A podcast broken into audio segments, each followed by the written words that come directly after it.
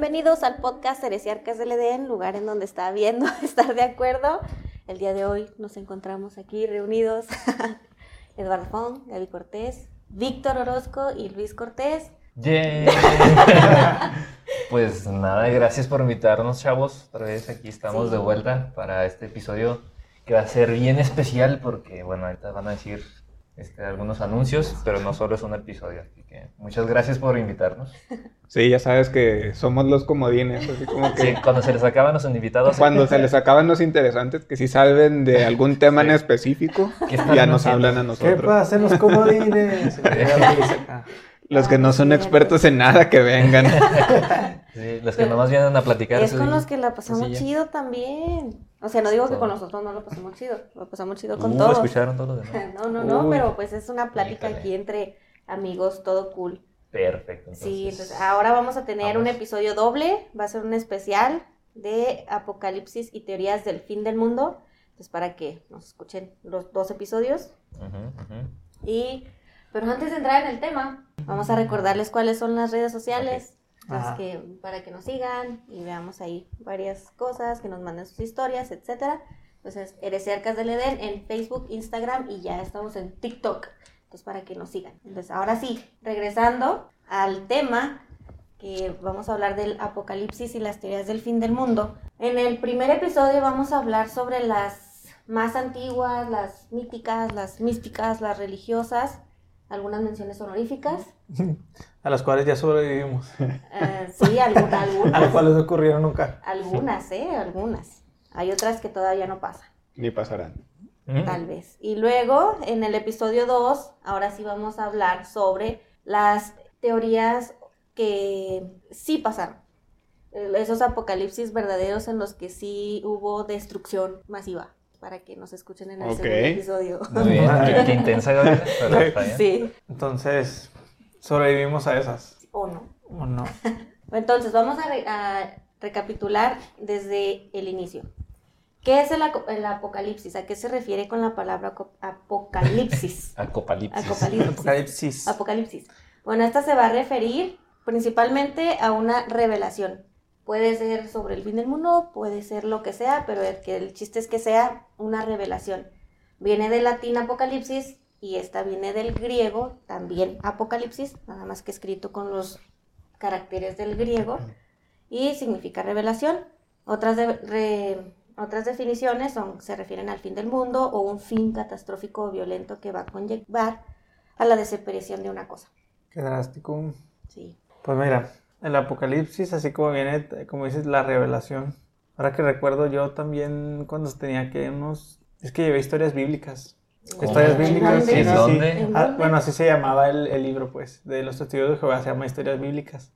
Y recuerdo mucho que había un libro rojo que era el que más me gustaba, porque estaba mejor ilustrado. Bueno, los libros de los testigos de están muy ilustrados, así como, así como tú decías ahorita que mencionabas. Y recuerdo que el libro rojo era el del Apocalipsis, que decían el libro de la revelación. De la revelación.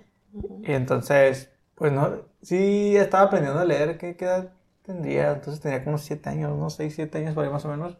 Pero sí recuerdo que con, por los, con los puros dibujos yo decía, no, yo no quiero saber más de esto que está pasando. O sea, hasta ahorita yo sé que ahorita pues se les conoce como quimeras esas cosas, pero yo veía así los dibujos acá de los unos caballos acá con cola de escorpión y lanzando fuego. Y decía, ¿qué es esto?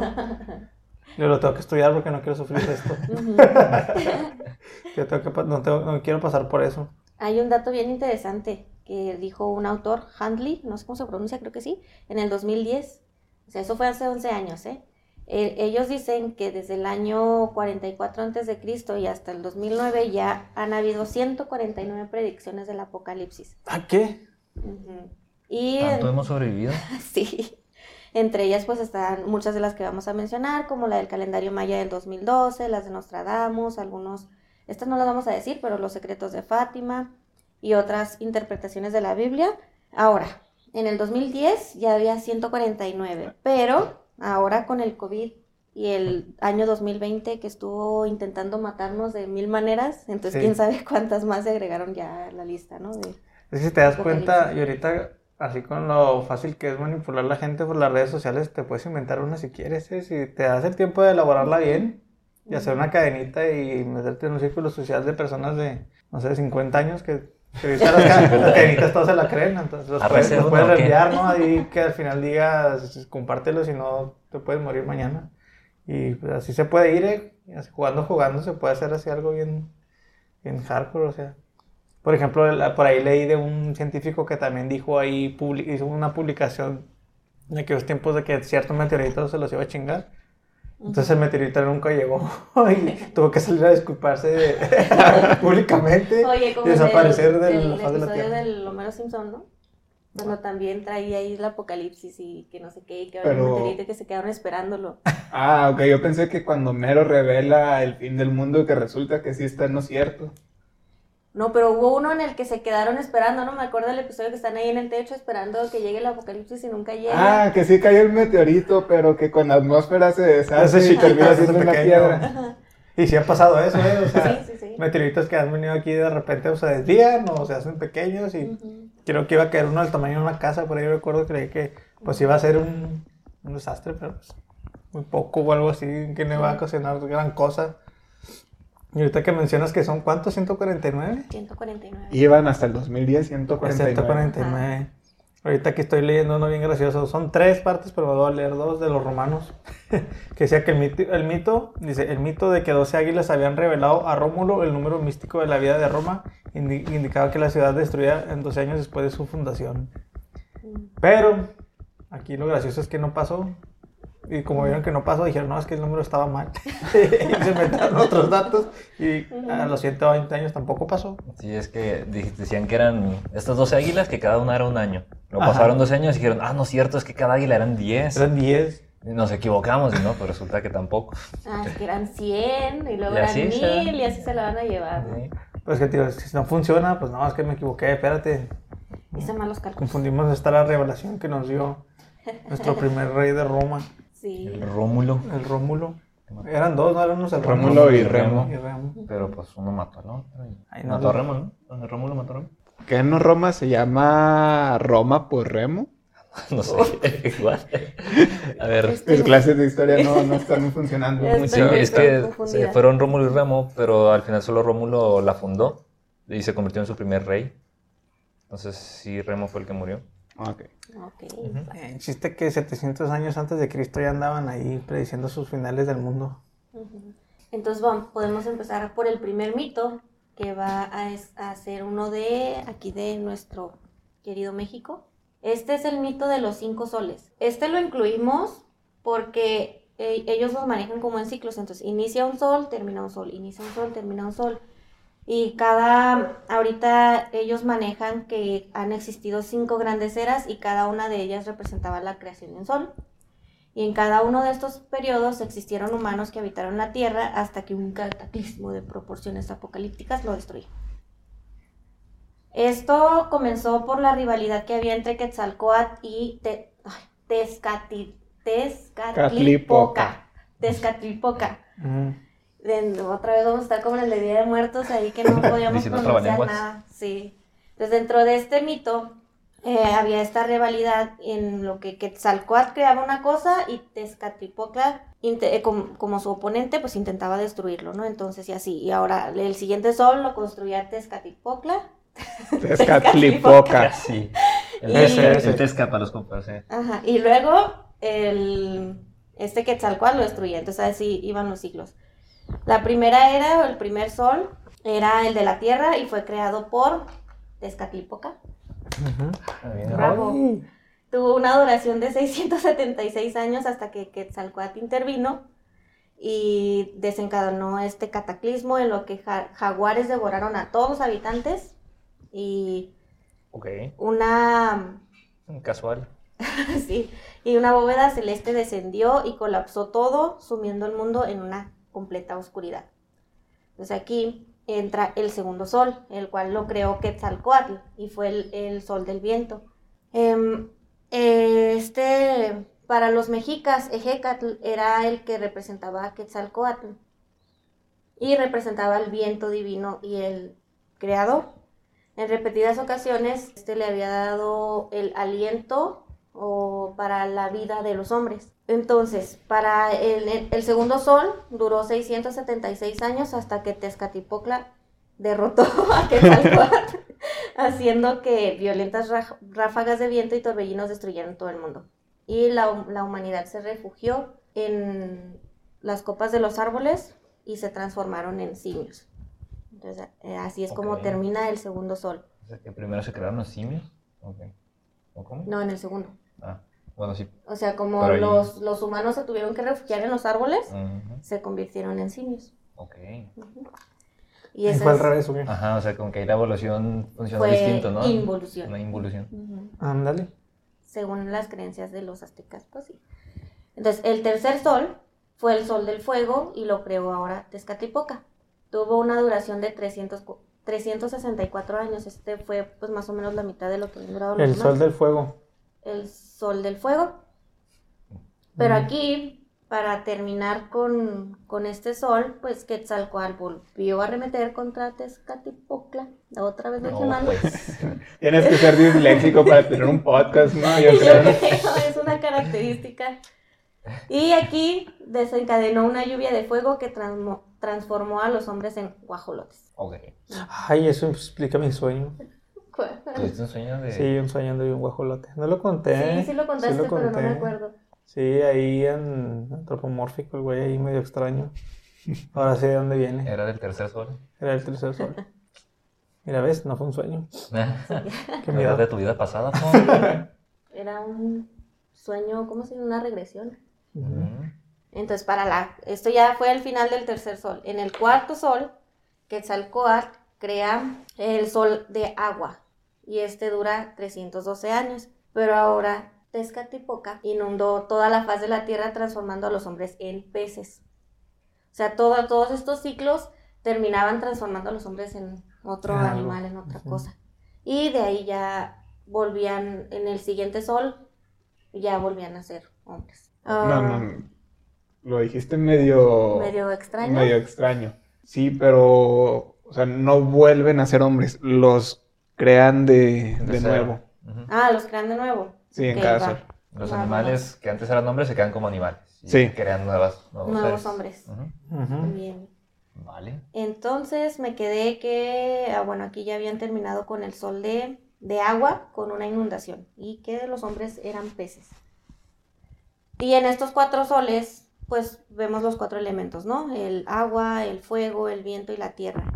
Pero entonces, si ya terminó el cuarto sol y entramos al quinto sol, entonces pues ahora qué, qué, va a hacer, ¿En qué nos vamos a transformar o qué va a ser. En aves, arre o qué. pues se dice que el quinto sol es el del movimiento. Hay un mito sobre cómo se creó el, el quinto sol. Dicen que esto fue en Teotihuacán, donde el dios Nanahuatzin se arrojó a la ojera y se convirtió en... ¿A la ojera? A la ojera, a la hoguera. ¿De qué dios? Se, se arrojó a una hoguera y se convirtió en luz.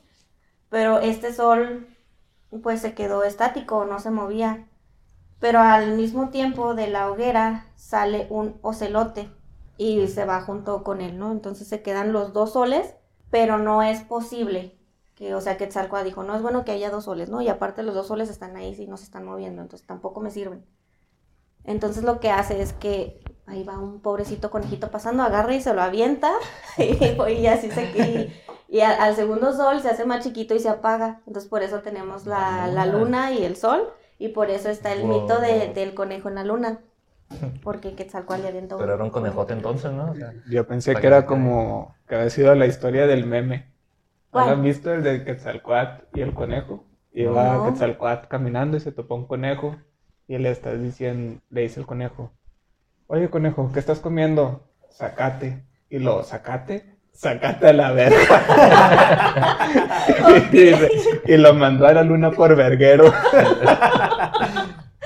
ok. Muy pues, mal contado el chiste, pero está muy chido el meme. Ahora que lo sé, ya puedo dormir. Pues probablemente sí pasó, ¿verdad? ¿Quién sabe? Entonces, pues ya no, ya ahora sí ya tenemos a la luna y el sol en el firmamento, pero para darle fuerza, otros dioses o sea, necesitaban que se movieran, no podían estar estáticos. Entonces otros dioses se sacrificaron y ofrecieron su sangre Y eso fue lo que hizo que empezaran a tener movimiento. Víctor, ¿en qué estás pensando? Sí. ¿Te sigues viendo? Sí. Creo que el, el mito de los cinco soles está representado en la iconografía de, de las monedas mexicanas. O sea, todas en conjunto apiladas y pones. ¿Cómo se llama esa parte? No es el canto. Bueno, si pones la parte exteri- exterior de cada moneda, una sobre la otra, arman el, Ah, el calendario azteca. bueno, la, la pie- la piedra solar. Y dentro de la piedra solar viene, viene la iconografía del, del mito de los cinco soles. Creo que es una moneda de 5, pero no estoy seguro. Que viene el sol de agua, el sol de viento, el sol de tierra, el sol de fuego, y ya se me olvidó cuál era el otro. Pues los cuatro elementos. No, pero son cinco soles. Ah, pues el 5 es el del movimiento. Ah, ok. El movimiento. Sí, entonces, ahora sí contestando la pregunta de Luis, pues el quinto sol es la unión de los cuatro elementos a través del movimiento. Y por esto se dice que pues este sol necesita sacrifici- sacrificios de sangre.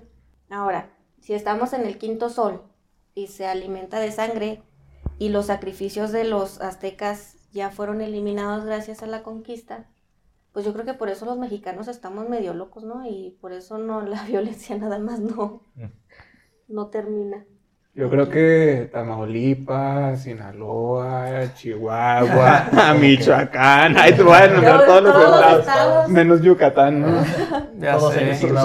siguen sí- dando Ali- sangre para que el sol se siga Fronteras, moviendo. fronteras. Sí, sí. Tijuana.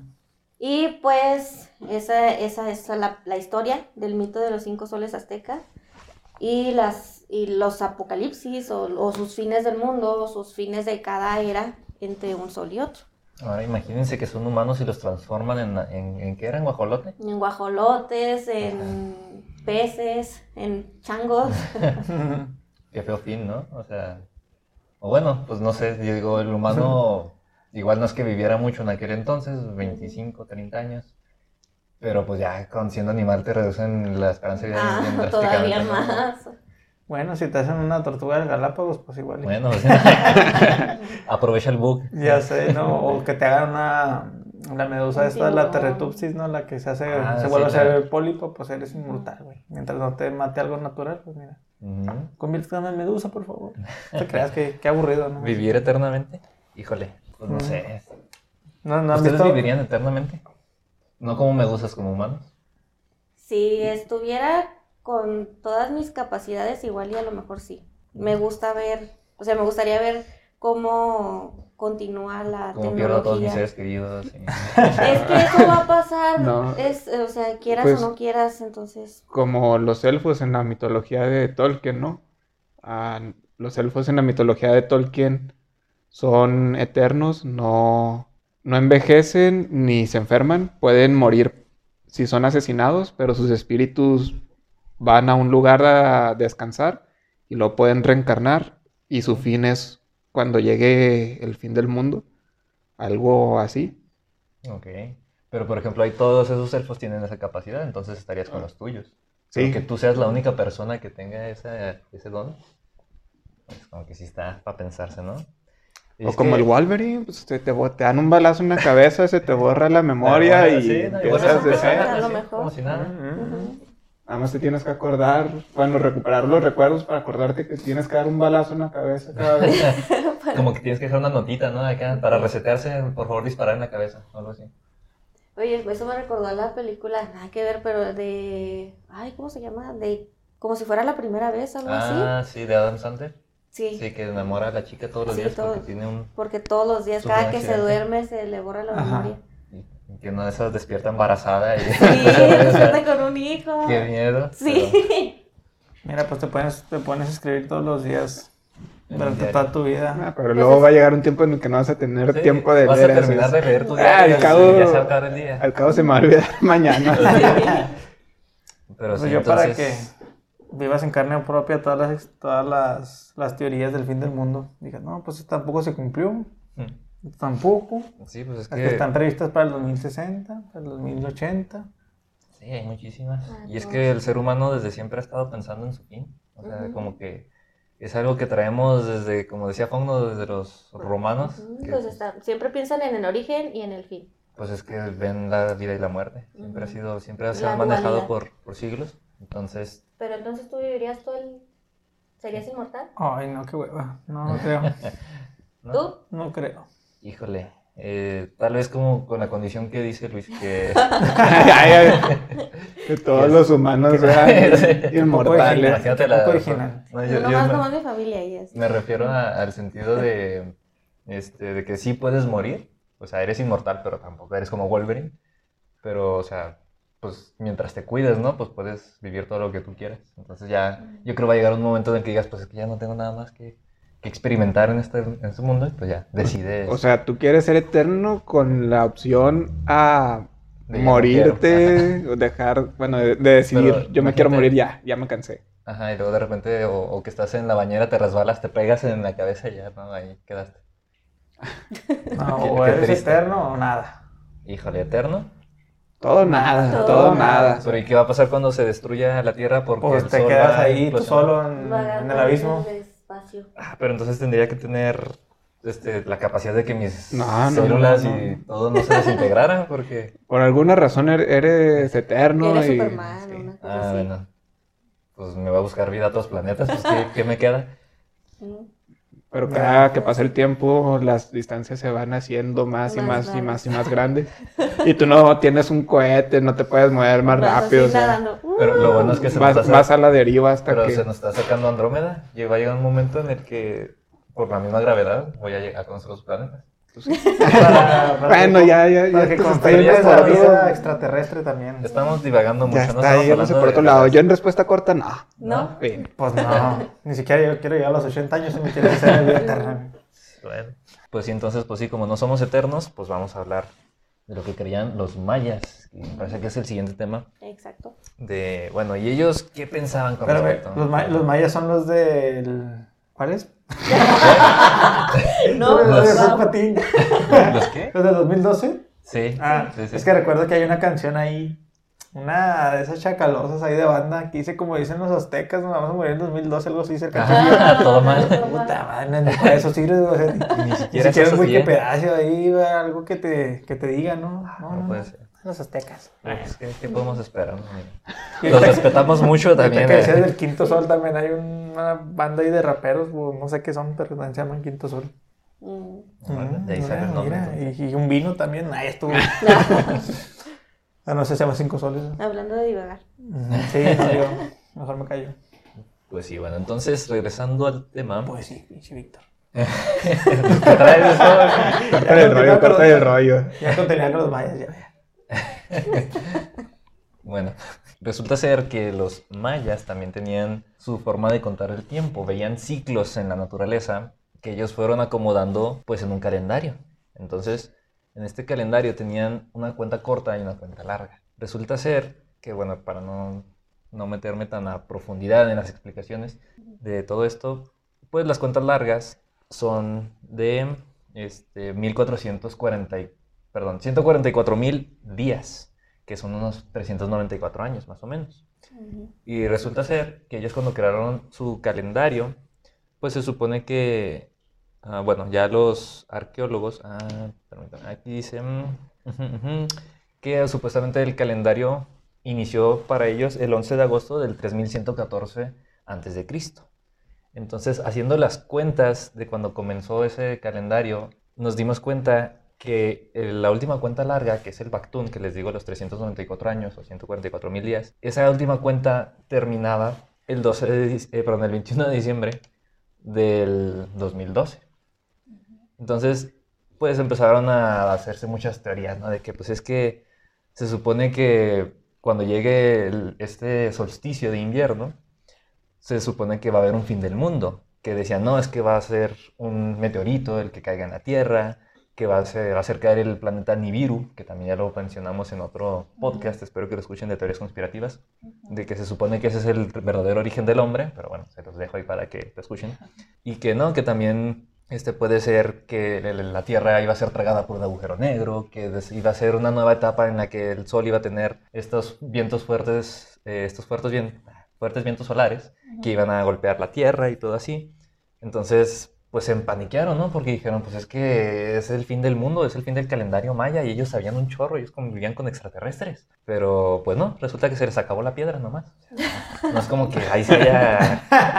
Ay, ay. La, la dejaron para el rato, ¿no? Sí. Y ese rato no llegó. Ahorita lo hago. Pues igual no vamos a llegar hasta ese A entonces. ver, mi, mi sucesor que siga con esto y el güey, eh, me vale. Ahorita, ahorita, ahorita. Falta mucho tiempo. Y mira todo lo que ocasionó, ¿eh? Sí. Mira que Pánico. Que hicieron una película malísima en Sí, el de hecho, 2010, con puros 2011. De- Desastres naturales y todo De rollo. hecho, yo creo que está por debajo del apocalipsis, pero yo creo que fue el segundo final del mundo más mencionado que hay, ¿no? El de 2012. O sea, el primer- Sí. Yo creo que en primer, lu- el primer lugar está el apocalipsis, ¿no? Porque es el que... Pero, El pues, bíblico por y ejemplo, todo ese- eso. el, el bíblico, pues sigues esperándolo, Pues ¿no? sigues Pero este esperando. ya era una fecha exacta que dices, ese día te vas a morir. Pues, tío, era O sea, como que el como segundo lugar. Yo, bueno, no me tocó vivir en los 90 donde también hubo otros que también toda la gente volvió loca y de hecho Estados Unidos, la gente de allá se hizo hasta búnker, se compró un chingo de cosas por los meteoritos que iban a caer, Mm. que la era del 2000 donde se iban a revelar las... Sí, pero eso lo vamos a ver más al rato. Córtale el rollo, córtale el rollo. Córtale, sí, no, no, todavía no, hay que llevar el orden. ¿eh? Tranquilo, tranquilo. Entonces, pero ahora yo les pregunto a ustedes, ¿qué estaban haciendo ustedes en el 2012? O sea, cuando, ¿ustedes qué pensaban de esa fecha? ¿Qué iba a suceder ahí? Ni siquiera me di A cuenta, güey. Creo que estaba entrando a la universidad. Yo estaba en la universidad. Sí, no, no sé decir más. Yo estaba. yo- Yo también. Pero, o sea, Es que no, yo- no les llegaron noticias porque Sí, fue un sí, evento sí. mundial, ¿no? O sea, ustedes no, no se pusieron ni nerviosos. Me- nah, pero me acuerdo que empezaron a hacer fiestas del fin del mundo, pero no, nada más. Sí, no ponernos sí. bien locos porque mañana nos vemos. Sí. Pues yo me acuerdo que no estaba así como que nerviosa ni nada de eso, pero yo decía, no puede ser. Yo salí de la universidad en diciembre del 2012, entonces como que no puede ser, o sea, ya Apenas me termino mi fregué toda la universidad, me graduó, bueno, termino en diciembre del 2012 y luego ya se va a acabar el mundo. Qué ¿Qué tristeza. chiste? Nunca viví. Ah, sí. O sea, realmente, ¿quién se lo habrá tomado? Es lo que iba a preguntar, ¿quién se lo habrá tomado en serio? Sí, o sea, yo no conozco, bueno, al menos yo cercano no conocí a alguien que estuviera así como que Metido en ese rezando rollo. o algo así, no, no, no. Rezando. Se hizo católico ese día. Sí, no, o sea. Oye, pero te tenías que hacer maya, güey. Ah, la bestia, me equivoqué, ¿no? Güey, no, güey, todavía no existía Cristo, güey, no te manches. Estás blasfemando a los mayas, ¿no? Sí, o sea, antes de. Cristo todo este pedo, güey, cuidado. No, no, la verdad yo no recuerdo. Ni ¿No? siquiera ¿Les pasó recuerdo de que... No, sí me pasó anoche. Así como en la universidad, te das de cuenta. Junto con esa fecha, la universidad Yo ya. así como que ese día en específico que estaba haciendo, pues no, no me acuerdo, pero sí me acuerdo de ese pensamiento, así que no manches, o sea, no voy a disfrutar que termine la Mira. carrera. Ahí estás diciendo que tú al menos sí le diste un peso, eh. Sí. O sea, lo... Sí, pero no estaba así como que, ah, voy a No, hacer... no, pero- pero- esto. Pero a ver, a ver, a ver, pero aquí no juzgamos a nadie, porque yo también lo creí. Le diste un segundo pensamiento. Sí, Sí. sí. bueno, O sea, ¿tú es que, qué? es que tienes que también reflexionar todas las posibilidades, ¿no? O sea, y también en ese entonces, por ejemplo, yo apenas estaba saliendo de la prepa. Entonces, pues no es como que yo tuviera eh, mucho conocimiento astronómico, ni, ni había mucha difusión de, este... pues, Eras un niño. Básicamente, Estaba sí. morro, estaba morro. Estaba morro, que así. Estaba morrillo. Entonces, pues yo sí me quedé pensando igual que Gaby, no, ah, pues qué triste, ¿no? O sea, y luego es que también, primero era eso que decían, no, es que se va a acabar el mundo. Pero luego empezaban a decir, no, no, no, es que va a ser un, el fin de una era y que van a venir Ah. los, este, los ángeles o los seres de luz y de paz y que vamos a hacer. Ah, a me acuerdo que dijeron que Los cuatro iba, el Pentágono iba a revelar La es- existencia, los existencia de extraterrestres. y mamás así.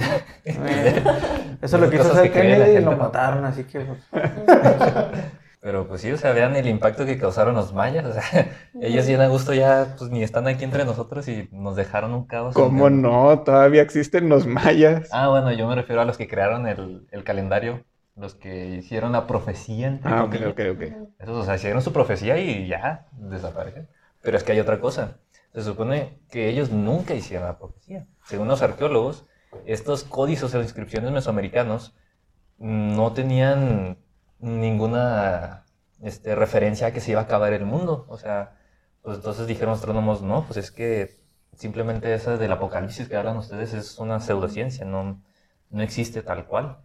Entonces, más bien fue O la sea- creencia de las personas ¿Modernas? Ajá, de, de la- de las personas civiles, tal vez, que no están tan inmiscuidas en el ámbito científico que empezaron a hacer sus rollos, ¿no? De pues, que se va a acabar el mundo y ese rollo. Pero realmente aquí sí dicen que los astrónomos y los, eh, los arqueólogos nunca apoyaron esta teoría. ¿Qué tienen que ver los astrónomos ahí? Pues supongo que por, las, Por los ciclos que Ajá, los- del sol, que porque decían que el sol también iba a irradiar esas tormentas solares y eso así. Y dijeron, no, es que Bueno, la verdad, eso- así no funciona. Pero pues sí, Si el empezaron. sol a- se echa un pedido, ponle que sí nos quemamos. ¿no? Sí, pues sí nos va. Sí. Que, esa onda de fuego nos llega ahí. Y ahí como la del todo. Terminator. que- Agarró la red. Escena nunca la voy a olvidar. y el traumático hace. Sí, oye, no, bueno, no me voy a adelantar y ahorita me regaña aquí, Gaby. Sí, sí. Sí, sí, ahorita lo digo en su momento. Ahorita lo digo en su momento. Sí, pero pues ya nada más para concluir esto del 2012, pues se creía que iba a haber también una revisión- reversión magnética en los polos de, de la Tierra, que pues también no se dio y dijeron que si se llegaba a dar no iba a ser así repentino, sino que pues iba a ser un ciclo que iba a ir poco a poco, tomando su tiempo. Como bien mencionaba Luis, que iba a haber este, una invasión extraterrestre y que no sé qué, que iban a llegar otros seres a castigarnos que porque nos hemos portado mal y no sé qué tantas cosas. Yo, yo creo que la más creíble siempre va a ser un- la que es meteorito, ¿no? Yo creo que esa es la más. Pues sí lo mencionaban también. Que Sí, que porque lo, caer, pero- mencionaste yo que era la más creíble de todas las que puede haber ahí. Ujú. Un meteorito que sí llegue y rompa con madres toda la. Depende donde caiga también, bueno. Puede caer en el agua y se vente un tsunami. Por eso hay que hacerle sacrificios y adorar a Júpiter. Sí, Porque Júpiter sí es el que nos está salvando del fin del Ah, mundo. sí, ahí le, ahí le llegan todos los asteroides, ¿no? Por su campo gravita- gravitacional. se lo roba, se lo secuestra. Pues está bien. Sí. Y pues sí, entonces eso es. una Júpiter de para las- los romanos, ¿quién era? Esa es una de las. ¿Qué pasó? Era Zeus, El ¿no? equivalente a Zeus. ¿A Zeus? Zeus. Ok, ok. Zeus nos está salvando. Nos estamos equivocando de Dios otra vez. Sí. Ahorita que hablemos del Ragnar, ahí me pongo a darle las gracias. Tampoco es. Chale. Ese es Odín. Ese es Odín, ¿verdad? Chale. Pero pues, Es que suena acá de que los aztecas. Era el, el chascarrillo. no lo pueden ni googlear y no sé qué. Nah. El Wikipediazo. Sí, a ver, a ver. Híjole, no, te quemaste mijo. Es parte del chiste. Evítalo, Gaby, evítalo. Luego el episodio no va a tener coherencia, pero evítalo. Déjalo, déjalo, Un déjalo. hueco así de repente. Y luego los vikingos allá, ¿no? Hablando de otra cosa ya. Déjalo, por favor, ahí déjalo. Ay, no, qué risa. Ah, Respira, Gaby. respira. Ah, pero bueno, esa es una de las profecías a las que sobrevivimos el 2012. Bien. Ay, no. Alcanzamos a sobrevivir. Pues ahora, como lo ha pedido el señor Fong, vamos a las Europas y vamos a hablar del Ragnarok. Ah, con Zeus. Entonces, el Ragnarok se- es el fin de los tiempos o la batalla del fin del mundo que lo describe la cultura nórdica. Pero para hablar de esto vamos a tener que entrar un poquito en contexto de, de estos dioses.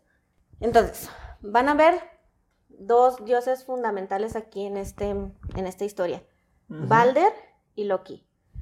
Balder es el hijo de Odín y lo mencionan como que es el, el más puro, que era lleno de luz y de alegría y no sé qué, el más sabio, pero el problema es que había muerto. Entonces, mientras todos los dioses estaban llorando por su muerte, pues Loki andaba ahí loqueando, ¿no? no, pues, no, pues Híjole. él andaba haciendo sus cosas. Ya sé. Y eso ni siquiera lo tenía que ver. Te voy a poner, te voy a loquillo. poner ese Sí, sonido, nada de vas a ver, te loquillo. lo voy a poner en, Va, va, va. en la edición. Te lo voy a poner. Me parece muy bien. Entonces, ¿por qué es importante la muerte de, Lo- de Balder? Porque en una de las profecías que le dicen a Odín es que a partir de que una de las señales del principio del Ragnarok era que su hijo Balder moriría. Mm. Entonces, a raíz de esto, pues empiezan a buscar, empiezan a, a buscar la manera de que él no muera. Mm. Entonces su madre, la mamá de Balder, que es Frigg, ella va con todas las personas, bueno, me faltó decir algo. Balder estaba teniendo sueños ya como premonitorios en los que veía su muerte y empezaba a estar muy inquieto.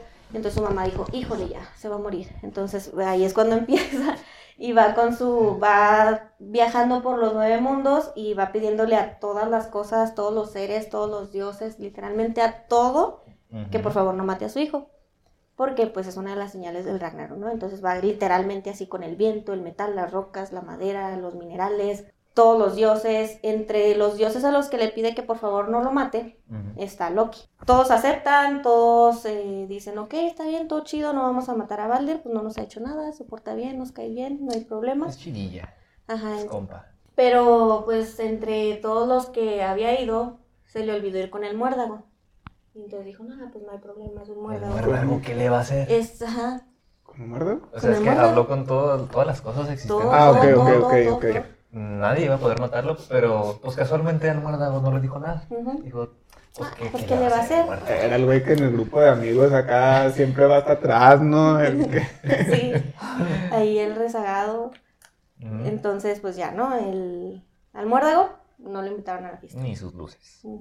Entonces, en el mismo, que seguimos entrando en contexto, ¿no? Y todo esto. Entonces Loki estaba molesto porque los dioses, precisamente para intentar evitar el Ragnarok, habían encerrado a sus hijos, a Fenrir, a Hela y al Jorgenmundur, que los, los tenían en- encerrados o confinados para que no desataran, ¿no? Todo ver, este... son los hijos de Loki, ¿no? Sí, Fenrir es el lobo, sí. yo El es la serpiente Es la serpiente. y Hela Es la diosa del reino de los muertos. Es que estaba. Su cuerpo era la mitad mujer y la mitad era fantasma. ¿no? Cadáver. Cadáver, ah, cadáver. Ok. Entonces, esos son los, esos son, bueno, ya que estamos con los hijos de Loki, son esos tres los que tiene con la gigante Ang- Angrboda, no sé pronunciarlo, pero con la gigante. Pero Loki también se casa con una diosa que se llama Sigi y tiene otros dos hijos, que es Narfi y Vali. Estos van a ser importantes más adelante en la historia, ¿no? Entonces, nos quedamos en que Loki estaba, estaba enojado porque habían encerrado a sus otros hijos. Entonces, dijo, bueno, ¿tú cuál es la mejor forma de vengarme? Pues vamos a matar a Balder. El Y único que le pidieron no matar. el único, es que así era Loki, así era Loki. Era bien loquillo, Sí, ¿verdad? era bien loquillo. Es, Loki, Loquillo. es, es un personaje de, pues literal como nos lo pone Marvel, el que es el villano, pero al mismo tiempo lo Es quieres. que es como un antihéroe, ¿no? Ajá, tiene Tiene historias. Creo que más bien es el como el que representa el caos, ¿no? En la mitología nórdica. Puede que me estoy equivocando, es la interpretación que yo le doy, ¿no? Creo que sí era algo así. Sí, es que muchas de las cosas eran causadas por él y prácticamente porque está aburrido. O sea, pero no era, no tenía intenciones así como que ni buenas ni malas, simplemente las hacía. Entonces, pues empieza el malvado plan de Loki de matar a Balder y se va otra vez también a viajar por todos los nueve mundos para encontrar algo que pueda matarlo. Y no, no lo encuentra. Entonces, ¿qué hace? Bueno, pues, ¿qué hago? ¿Qué hago? Pues ya se, se- él es el dios del engaño también. Pues utiliza esas habilidades, se disfraza ahí como que medio de una viejita ahí, y habla con Frey y le dice que, pues con sus habilidades, que le diga con qué podría matarlo. Y pues ella le dice lo del muérdago. Entonces, ¿qué es lo que hace? Porque Loki prometió también no matar a Balder. Entonces, ¿qué es lo que hace? Pues va con su hermano Hot. Y El le... hermano de Walter, ¿no? El hermano de Balder. Va con él y le... Bueno, el... Balder, estamos de acuerdo de que como nada lo puede matar, pues es inmortal, ¿no? Entonces empieza su ego a acá que pues háganme lo que quieran, no me pueden matar. Y empiezan a lanzarle cosas y así, y pues no, no, todo le rebotaba, el viento aventaba las cosas, o sea, las repelía, porque nada lo podía matar. Entonces en una de esas llega Loki con Hot y le dice, mira, aviéntale esto, que al cabo no lo puedes matar, y no sé qué, aviéntaselo, aviéntaselo. Entonces le, le da la- una flecha que hizo con muérdago y pues Hot, ah, para acabar la Hot era ciego. Sí. Entonces los, le avienta la lanza o la flecha y Dijo, ya verás qué Qué risa. buena idea, ¿no? Darle un arma, arro- un arma arrojadiza a un ciego. Y qué buena puntería qué buena de- puntería, del güey de si era darle. ciego. Tenía ecolica- ¿Cómo se llama? Ecolocalización. Ecolocalización. Ya palabra. sabe. Sí. Y pues aquí es como, pues Loki termina con su plan y Balder muere. Aquí como paréntesis nomás, hay una canción de Destripando la Historia, sobre la historia de precisamente de Loki cuando mata a Baldur, se las recomiendo mucho, lo que estoy tarareando ahorita, quizá ya lo tenga que editar, porque me, me ganó el, este, el fanatismo, ¿no? De que estaba muy padre la Aquí no canción. se va a editar nada. Estoy esperando en qué momento sale Zeus. No, pues te lo voy a deber. Ah. Híjole, Júpiter no viene ahora, entonces Sí. era nomás una, una pequeña pausa para salir un comercial a Destripando la Historia, Ujú. que nunca en la vida nos van a escuchar, pero pues, quién sabe. Pero pues quién sabe. Entonces, pues quedamos en que Loki hizo su plan y, y los dioses pues se enojaron mucho con él, ya le habían perdonado muchísimas cosas. Él fue el causante de guerras y un chorro de cosas, entonces dijeron, no sabes qué, te pasaste de lanza, ahora sí ya necesitas un castigo. Entonces, lo que hicieron para su, su castigo, que era lo que le mencionaba, ah, me faltó decirles otro hijo de Loki, Mm. el Slepnir. El caballo. El caballo de ocho patas.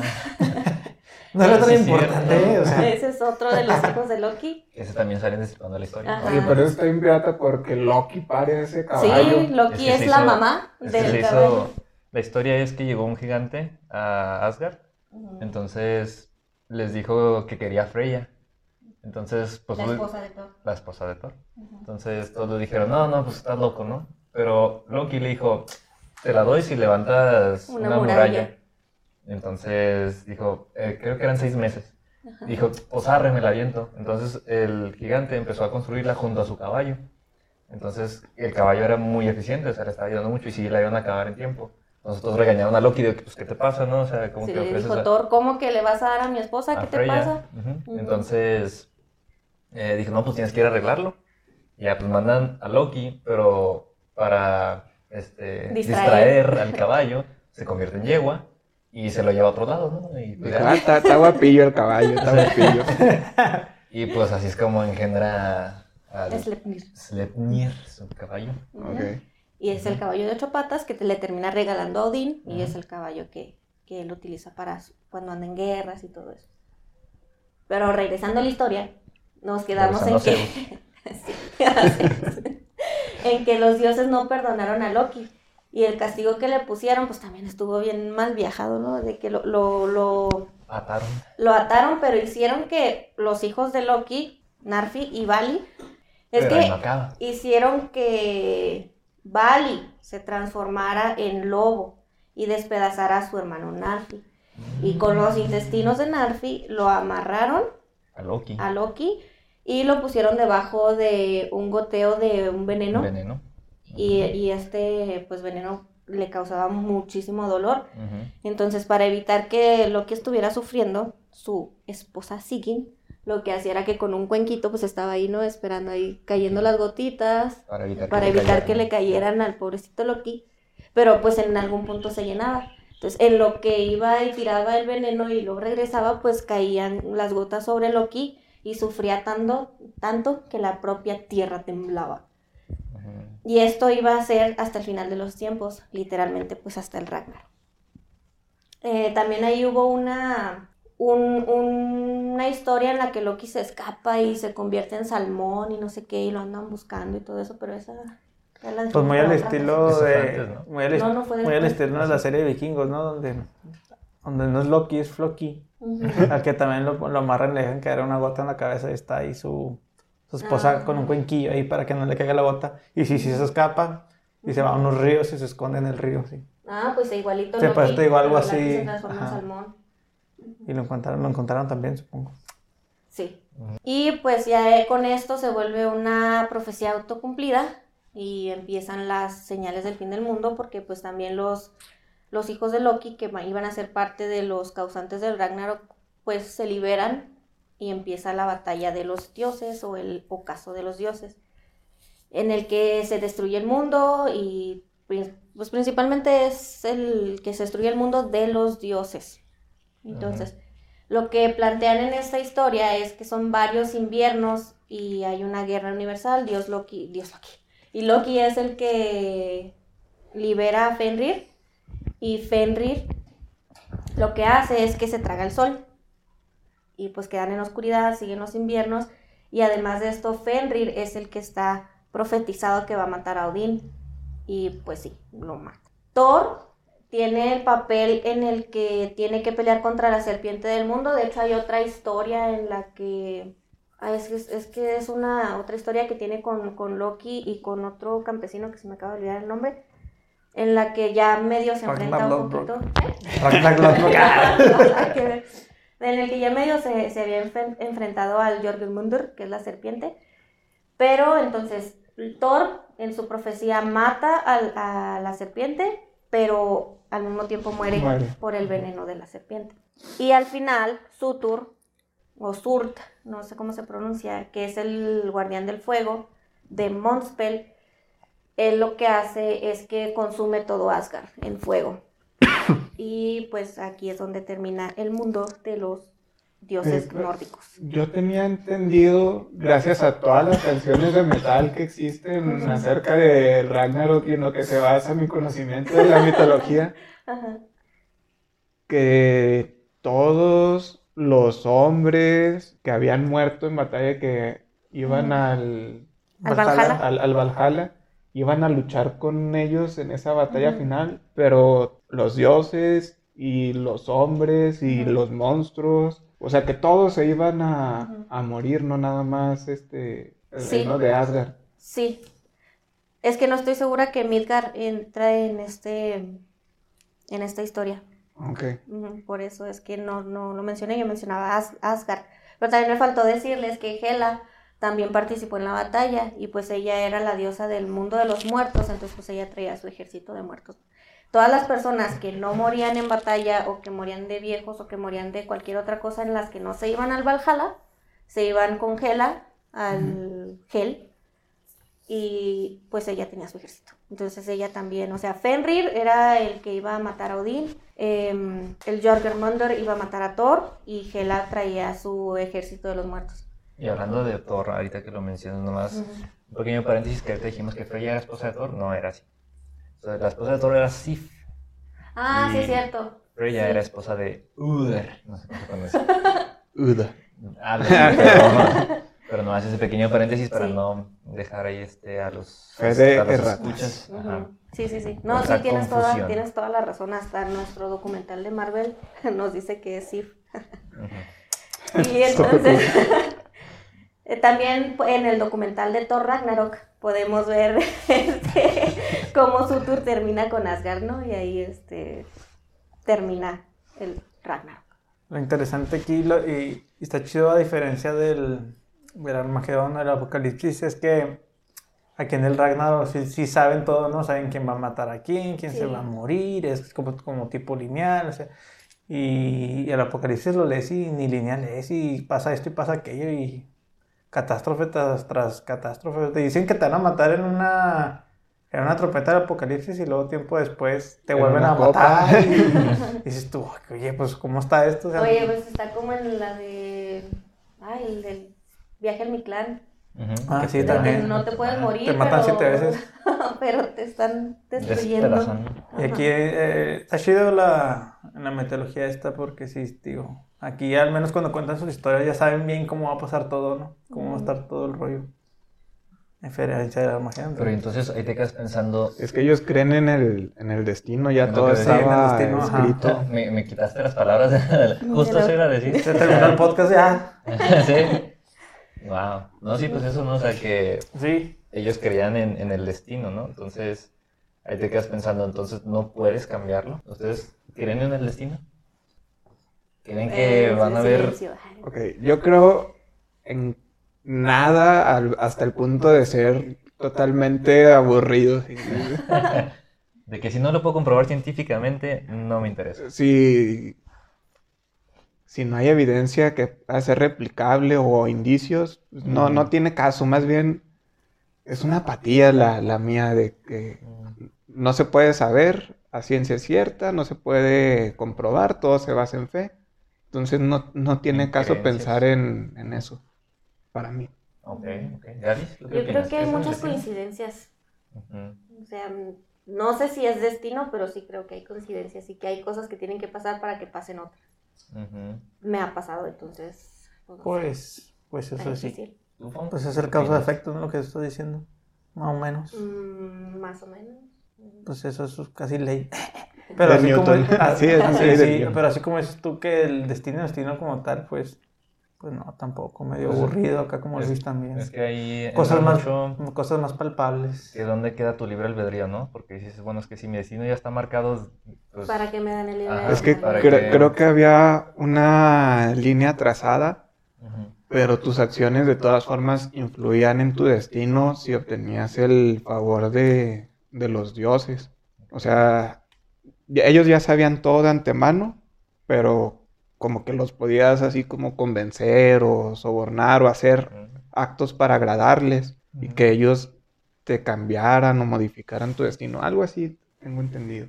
Igual estoy totalmente equivocado. Pues, está interesante esa forma de verlo. a ver, ese tipo de preguntas, Víctor.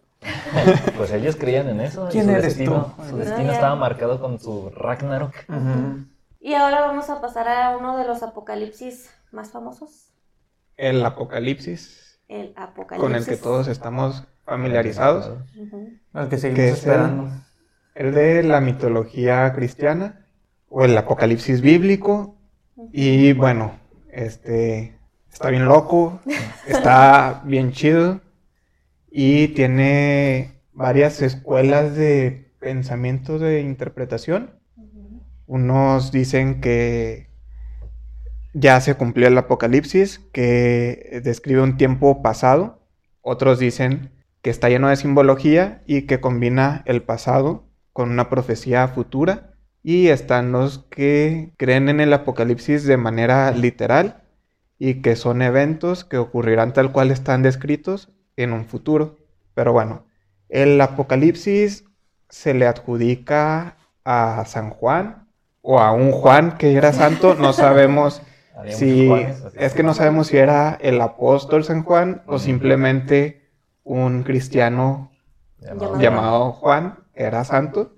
Lo escribe en la isla de Patmos porque en el Apocalipsis dice, me encontraba yo por orden de Jesucristo en la isla de Patmos que está pues, en, Grecia, entre Grecia y, y Turquía.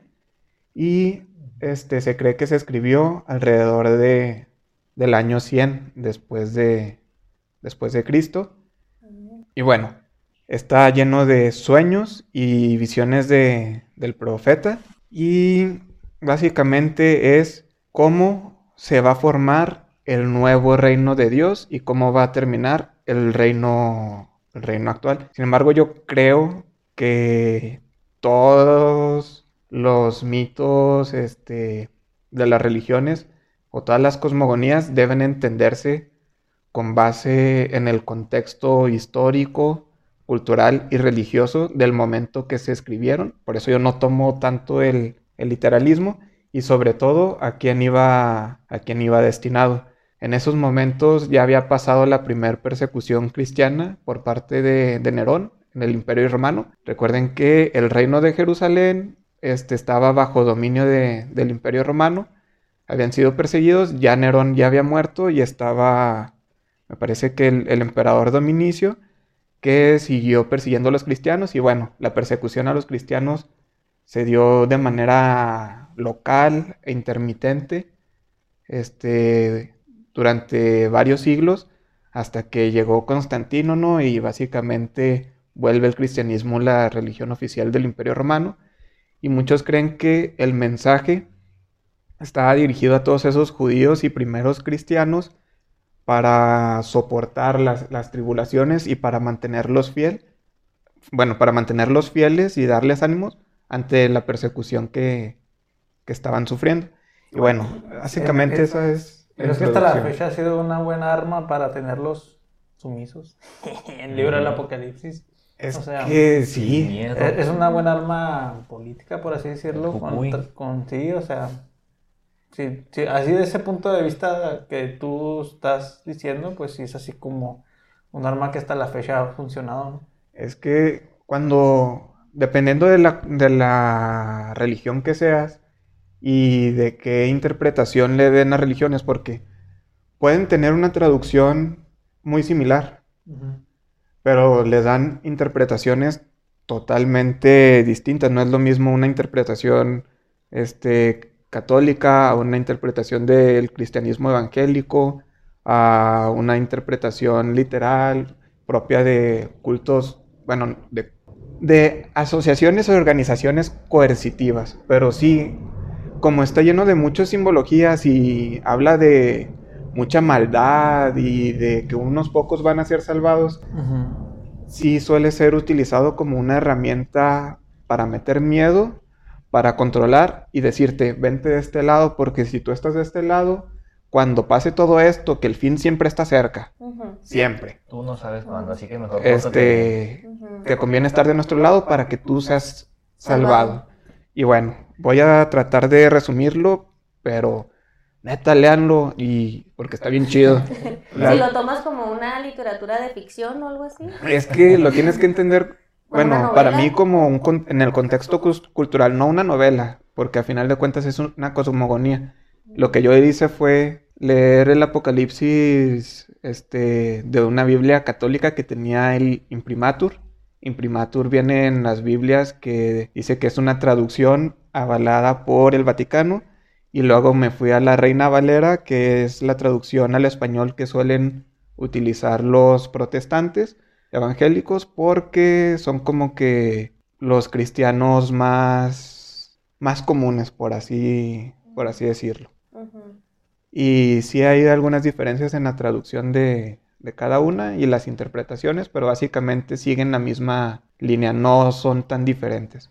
Bueno, la primera parte ya te dice que tiene las visiones este, San Juan y empieza, bueno, se lo llevan y ve a una persona sentada, está sentada en un trono y básicamente es Dios, te lo describe con mucho poder, que está rodeado de 24, 24 ancianos, hay unos seres que, bueno, viene más adelante, pero lo estoy como que juntando todo, hay unos seres vivientes, en alguna traducción encontré como animal, en otro como vivientes y en otro como seres vivientes, pero creo que viene de, en el latín dice animalia, creo que son seres que tienen alma, que no son ángeles, porque los ángeles sí los describe tal cual, que son seres con alas, que tienen ojos por delante y por detrás, y luego uno tiene, parece un león, otro parece un becerro, uno tiene cara como de hombre,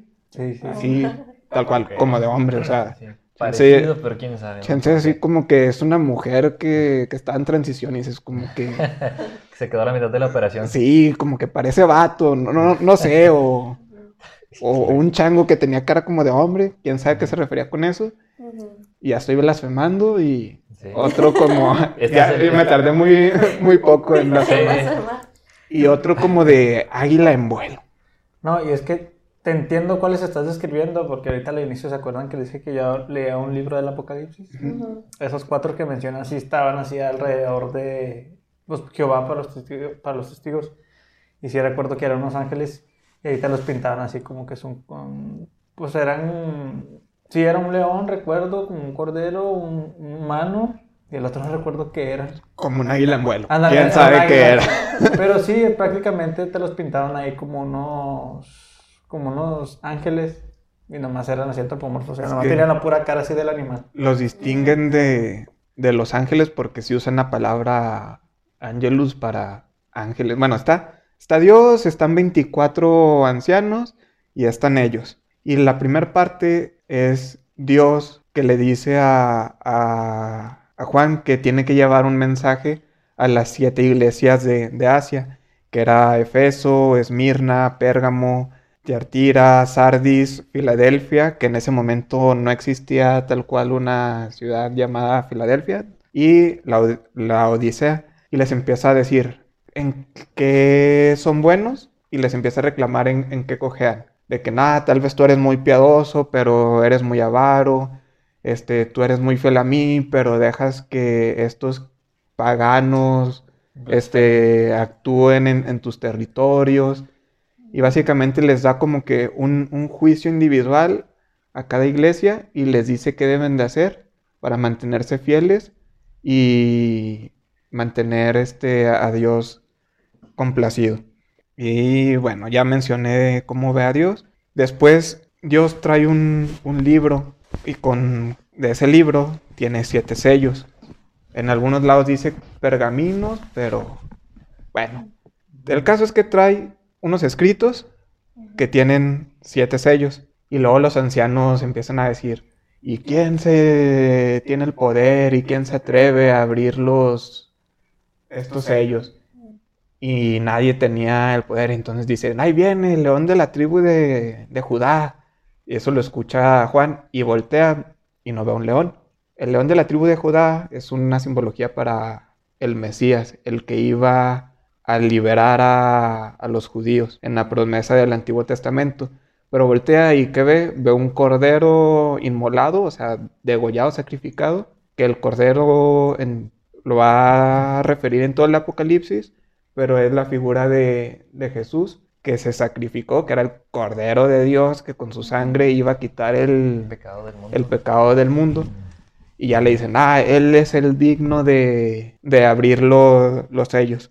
Entonces empieza a abrir los primeros cuatro sellos que son los cuatro jinetes del, apocalipsis, que son guerra, conquista, hambruna y al último es muerte. Y los otros tres son como que las perras de la muerte, o sea, la muerte es la que... La que rifa. La que rifa y los domina y empiezan a pues actuar en, en el mundo. Después abre el quinto sello. El quinto sello son todos los mártires que murieron injustamente y ellos le piden a Dios, eh Dios, ¿hasta cuándo va a terminar nuestro sufrimiento? Y le dice, todavía no, todavía no.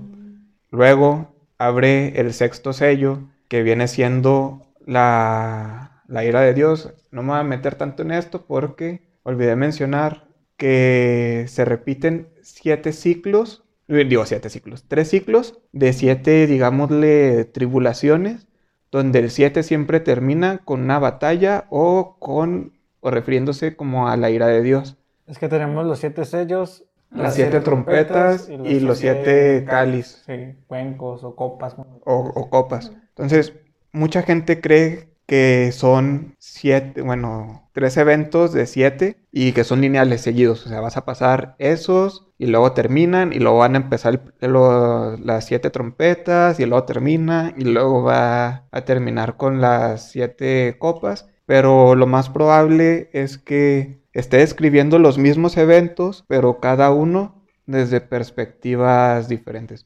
Depende de la religión que sea, la interpretación que, le van a dar de esto. Bueno, y al último, este, un ángel le, le ordena a los cuatro jinetes, dice, eh, vatos, este, calmados, porque los mártires les, había les habían reclamado en el quinto sello a Dios de, oye, ¿hasta cuándo vamos a, seguir sufriendo? Dicen, eh, calmados, nosotros los ángeles vamos a marcar a todos los, los que son justos con nuestro sello. Y marcan a 144 mil personas.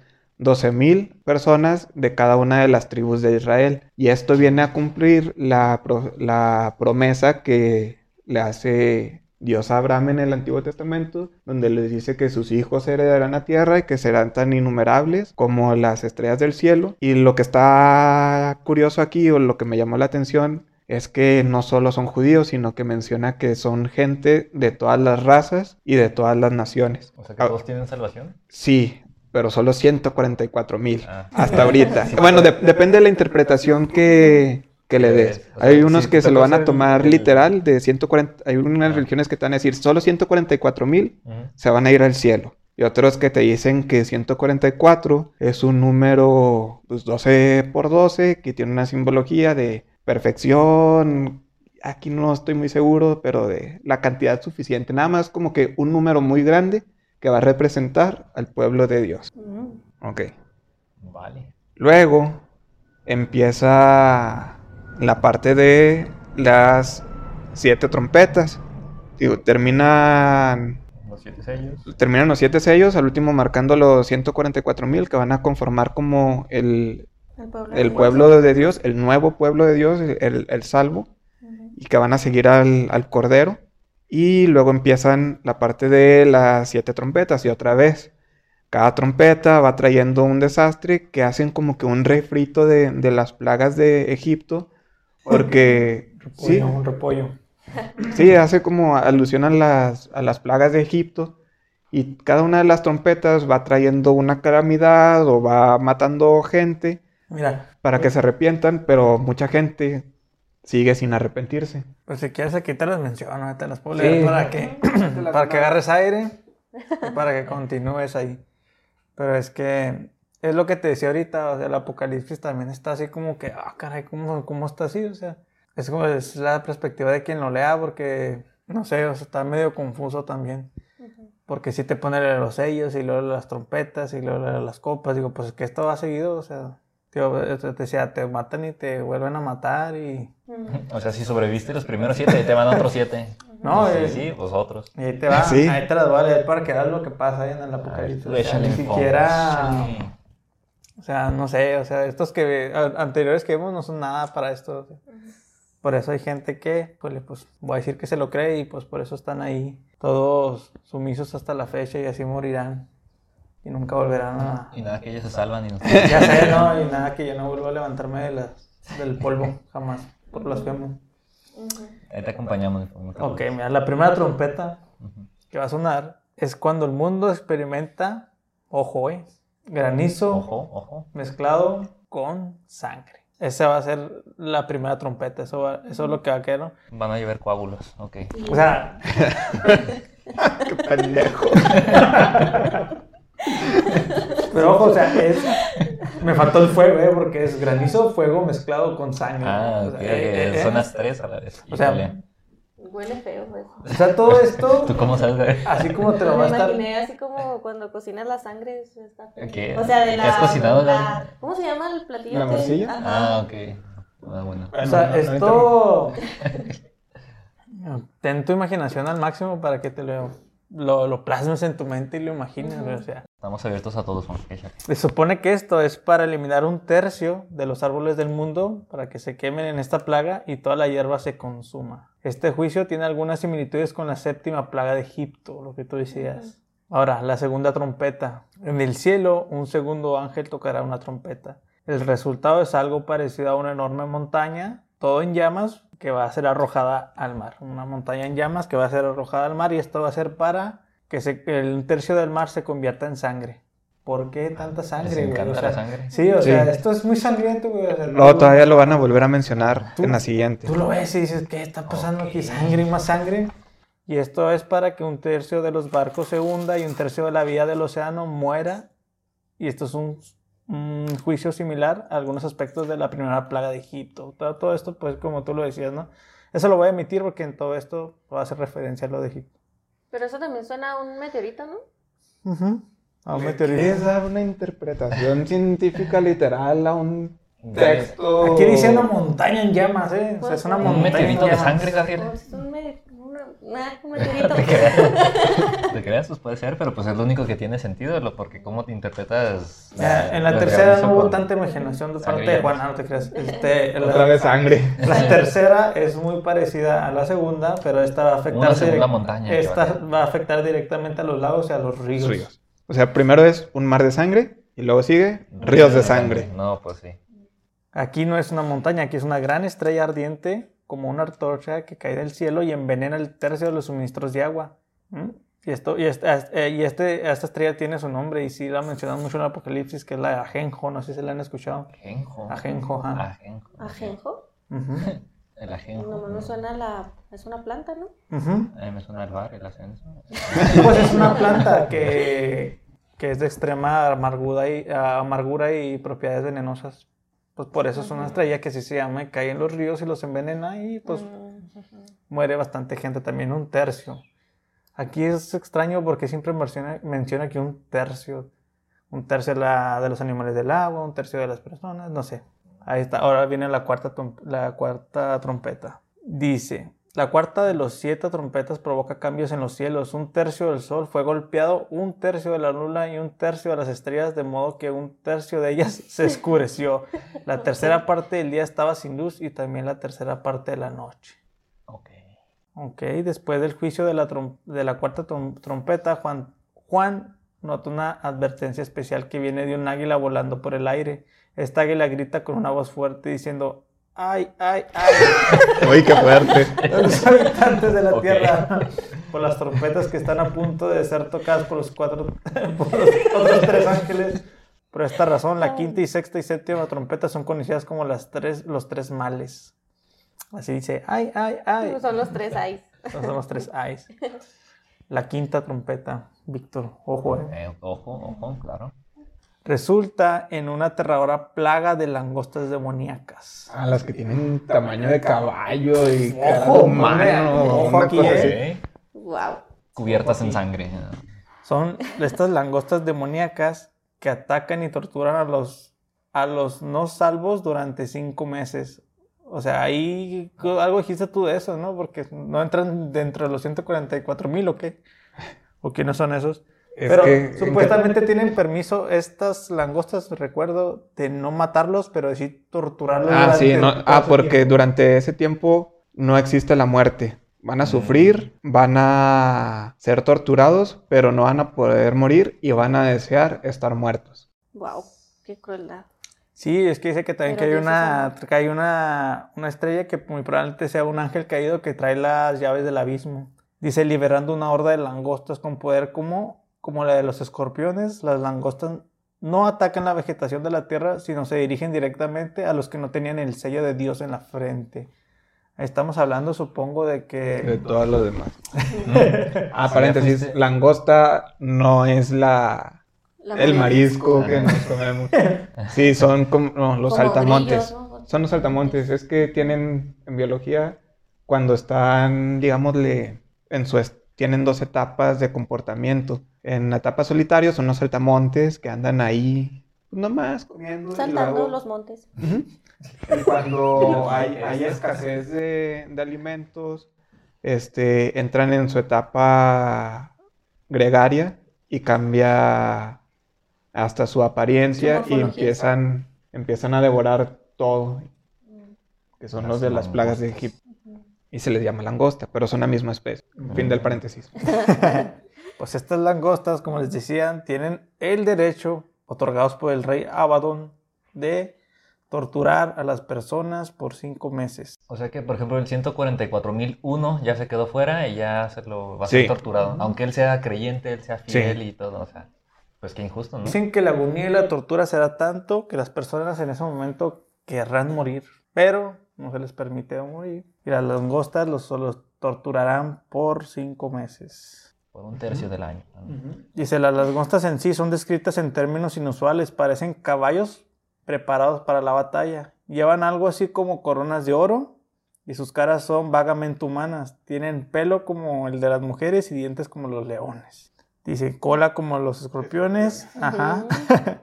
Esta descripción ha dado lugar a muchas interpretaciones diferentes. Es una visión de helicópteros de guerreros bárbaros, de un ejército con poderes satánicos o de criaturas reales del pozo del infierno. No lo sabremos de seguridad hasta que esto suceda. Oh my God. Ok.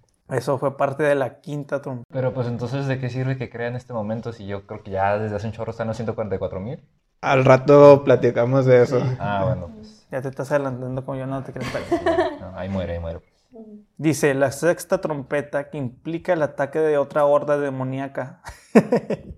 Una vez que la sexta trompeta suena, una voz del altar de Dios de la liberación, los cuatro ángeles que están atados al gran río Eufrates. Estos cuatro, estos cuatro ángeles habían sido mantenidos en cautiverio solo para este propósito. Causar la destrucción durante la tribulación, estos cuatro ángeles malvados dirigen una caballería sobrenatural de miles y miles de personas para matar a un tercio de la humanidad. Los jinetes tienen corazas rojo fuego, azul, oscuro y amarillo. Sus caballos tienen cabezas de leones y de sus bocas salía fuego, humo y azufre. Y sus colas eran como una serpiente. Matan con su boca y con sus colas. Güey, o sea, ¿qué, es- qué pedo con esto? Sí, está bien fumado. ¿Esos son los cuatro jinetes? No. ¿O son los no. cuatro que tenían caras raras? No, tampoco. Este, ah, aquí te menciona que solo fueron... O sea, son Los- otros cuatro. Sí, Los cuatro jinetes vienen en, Los cuatro en los primeros cuatro sellos. primeros las trompetas son otro y los cuatro que tú mencionabas están a un lado de Dios. Los Está Dios, primeros. 24 an- ancianos, el Cordero que es Jesús Ujú. y esos cuatro. O sea, pues no, es Seres ninguno de, no es vivientes. ninguno de ellos. No, son otros son cuatro. otros. Ok. Y aquí, aquí pues va a haber ya un otro, otra parte, porque en la sexta, en la séptima trompeta es donde ya siguen los, los mentados cuencos, o sea, todavía no les basta con todo lo que ya pasó en estas seis trompetas, o sea, es como los o, anteriores seis sépti- o siete sellos, al séptimo ya le abre paso o puertas a que sigan las siete trompetas, y aquí la séptima trompeta, pues se abre paso también a las Siete sean los siete cuencos, o sea, no basta, no basta con esas trompetas, no basta con esos sellos, o sea, no sé qué va a pasar aquí, pero ahora sí ya, para no, para que siga, ya agarró aire Luis, Ya, ya, para que ya. continúe, Oye, pero en el Mi Clan de Pérdiz no va a ser a nueve niveles, aquí ya van a ser 21. Es que, te digo, depende de, de la religión que seas. Mm. Si son lineales, porque cada séptimo te abre las siguientes siete, pero terminan siempre con, con la esperanza de Cristo venciendo a todos los demás, o es, está describiéndote lo mismo de diferente forma, de diferente perspectiva, Ah, con diferentes simbologías, tal vez porque los siete sellos iban dirigidos para un público, las siete trompetas para otro y los siete cáliz para Ujú, otro. o que entre todos estos se pudieran descifrar. Depende de la religión que sea, la interpretación que se le, se le va a dar.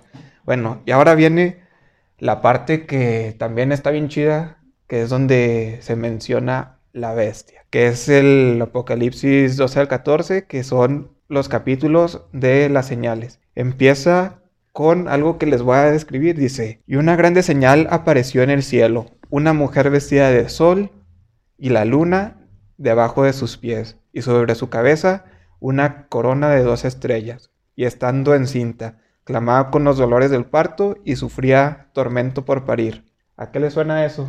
Ustedes que son mexicanos, ¿no? La, la, Con a la estrella. Virgen de Guadalupe. Así la decidieron, este, bueno, mostrar aquí en, en México para la conversión, eso que te dicen, llena de símbolos que solo los indígenas este, podían interpretar. Bueno, hicieron ese sincretismo con la imagen, bueno, con las descripciones que, que estaban en el Apocalipsis para hacer la imagen. Y creo que aquí me voy a echar a, a los Los católicos, católicos ¿cómo que hacer la Todos los imagen? guadalupanos. Híjole. Sí, a todos los guadalupanos, pero bueno. Y Y luego, luego que viene. Hoy es el 12. día. Hoy es 12 y hoy de es, sí. diciembre. Casualmente estamos Wow. grabando en el día de la Virgencita. chale. Bueno, y estaba, en, estaba preñada con, con Jesús.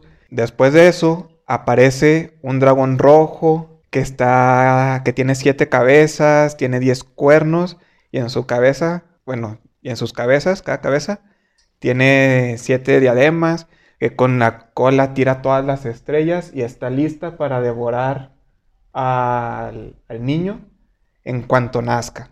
¿Esa es la bestia? Esa es la bestia. Santo Claus. Bueno, una de las bestias. Va a haber Oh.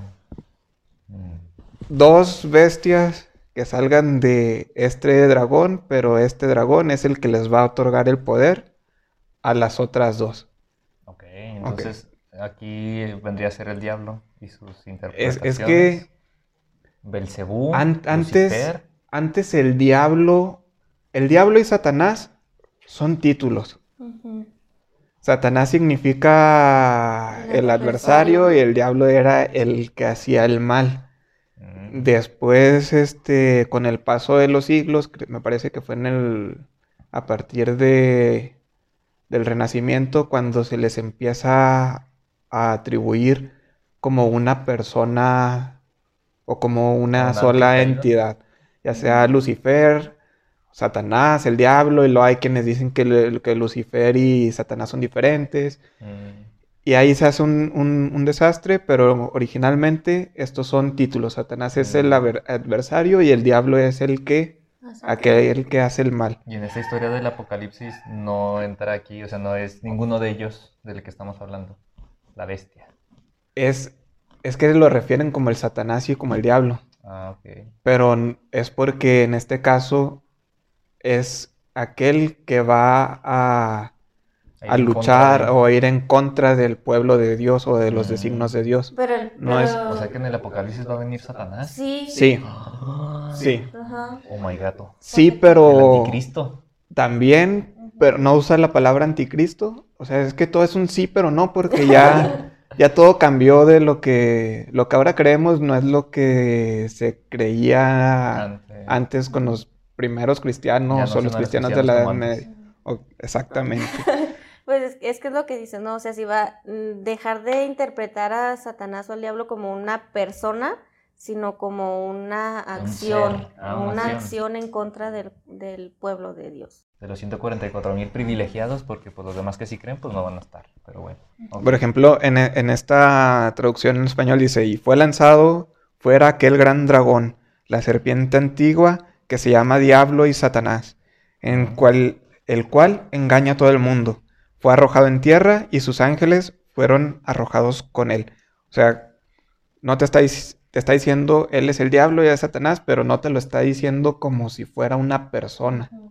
Mm, como que son sus títulos. ¿Por qué? Porque él es el que va a ser el mal. Y él va a ser el adversario de, Dios. No es tal cual una representación de, ah, el diablo es un dragón con siete cabezas. ok. ok. Vale. Bueno, él está listo para, para comerse a Jesús en cuanto, al, niño en cuanto nazca, y luego llega Miguel con sus ángeles y luchan contra el dragón y sus ángeles. O sea, no dice demonios, no dice otra cosa, dice contra el dragón, sus ángeles. ¿Son ángeles de otro bando? sí. Pues básicamente le, parten la madre al dragón y lo destierran. Y pues el dragón este, se, se encabrona. Y a la mujer que lo paró del pueblo de Dios se lo llevan al desierto y le dan alas para, pues, para huir al desierto. Mm. El dragón emputado se va entonces contra aquellos que no guardaron los mandamientos, o sea, lo destierran en la tierra, valga la redundancia, y, se queda así como que, ok, yo, yo me, quiero ir contra... Acuérdense que esta mujer representa el pueblo de Dios, dice, yo me voy a ir contra el pueblo de Dios, pero le dieron alas para que se fuera y se escondiera en el desierto, entonces que dice, ah, chinga, pues bueno, a todos estos que andan aquí. Y se va contra, contra los que nos guardaron los mandamientos. Luego sale una bestia del mar a la que el dragón le da su poder. Y eso está bien chida. Las descripciones están bien chidas porque son bien ambiguas. O sea, específicas y ambiguas y ambiguas a la vez. Tenía patas como de oso. Como, de, oso. como de oso. Eso, eso me gusta mucho. Tenía 10 cuernos, 7 cabezas, pero parecía un leopardo. A lo mejor en las manchitas. en las manchitas. Que por 42 meses domina la tierra. Luego surge otra bestia que se parece al cordero. De aquí sacan la imagen del anticristo. Mm. ¿Por qué? Porque parece que va a ser el bien, se parece a Jesús, pero no es él. Está sometida a la bestia esta que acaba de salir del mar que es la que pues empieza a proclamar, empieza a hacer que las naciones la sigan y hace que todos tengan su marca en la frente o en la mano derecha, el 666. Hay unas versiones que te dicen que es el 6116 dependiendo de unos papiros. 616, que diga así.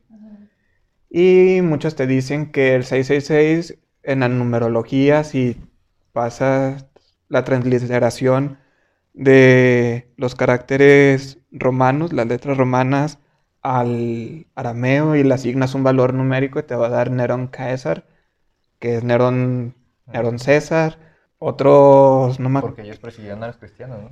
Porque era el enemigo actual de los cristianos. La bestia y después este otras referencias como Babilonia las utilizan como los imperios que, humanos que están en el poder y que van a ser los adversarios de los, de los creyentes o del pueblo de Dios. O sea, son como términos que van a englobar a, pues al poder que esté en turno, digámoslo así.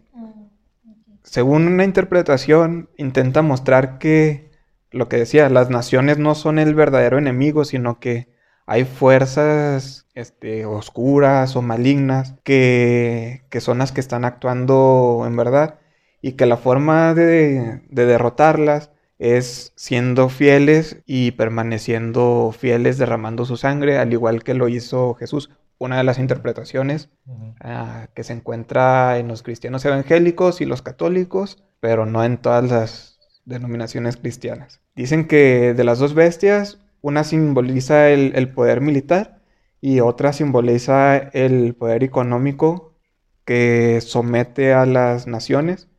Dicen que el 666 pues es el, se refiere a, Nerón o al emperador romano y que la marca de la bestia se refiere al, al porque en el Shema del Antiguo Testamento o de la Torá era una marca que llevaban los judíos para mostrar que estaban sometidos a Dios, el cual se llevaba en el brazo derecho o se marcaba en la frente. Entonces, si tú llevas la marca de la bestia, es como que yo ya no me estoy sometiendo a Dios, sino me estoy sometiendo a poderes como que oscuros. Todo esto, digo, está bien fumado.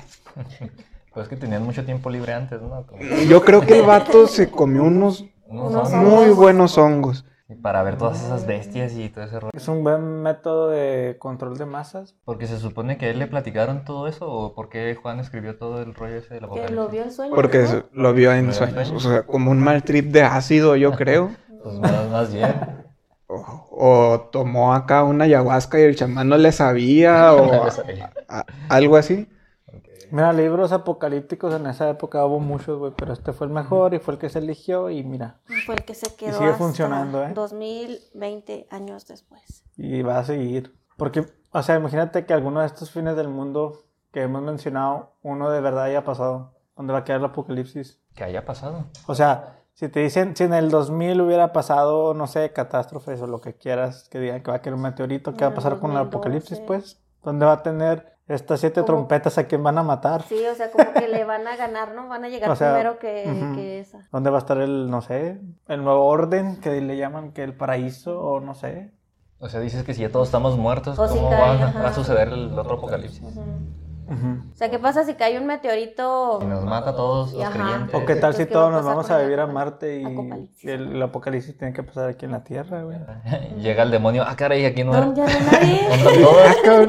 Qué astutos me, qué astutos me salieron. Qué listillos. No sé, es que te puedes cuestionar tantas cosas. Sí, pues es que al fin de cuentas pues son historias, ¿no? Que tú decides creer o no. Pues no pero esto solo es la mitad. No puede ser posible. O sea, es, como esas historias que dices, ¿a poco ya, va a acabar? Y no, no, apenas va la mitad. Todo lo que dijo Fon y todo lo que ha contado. Quiere más. Es la mitad.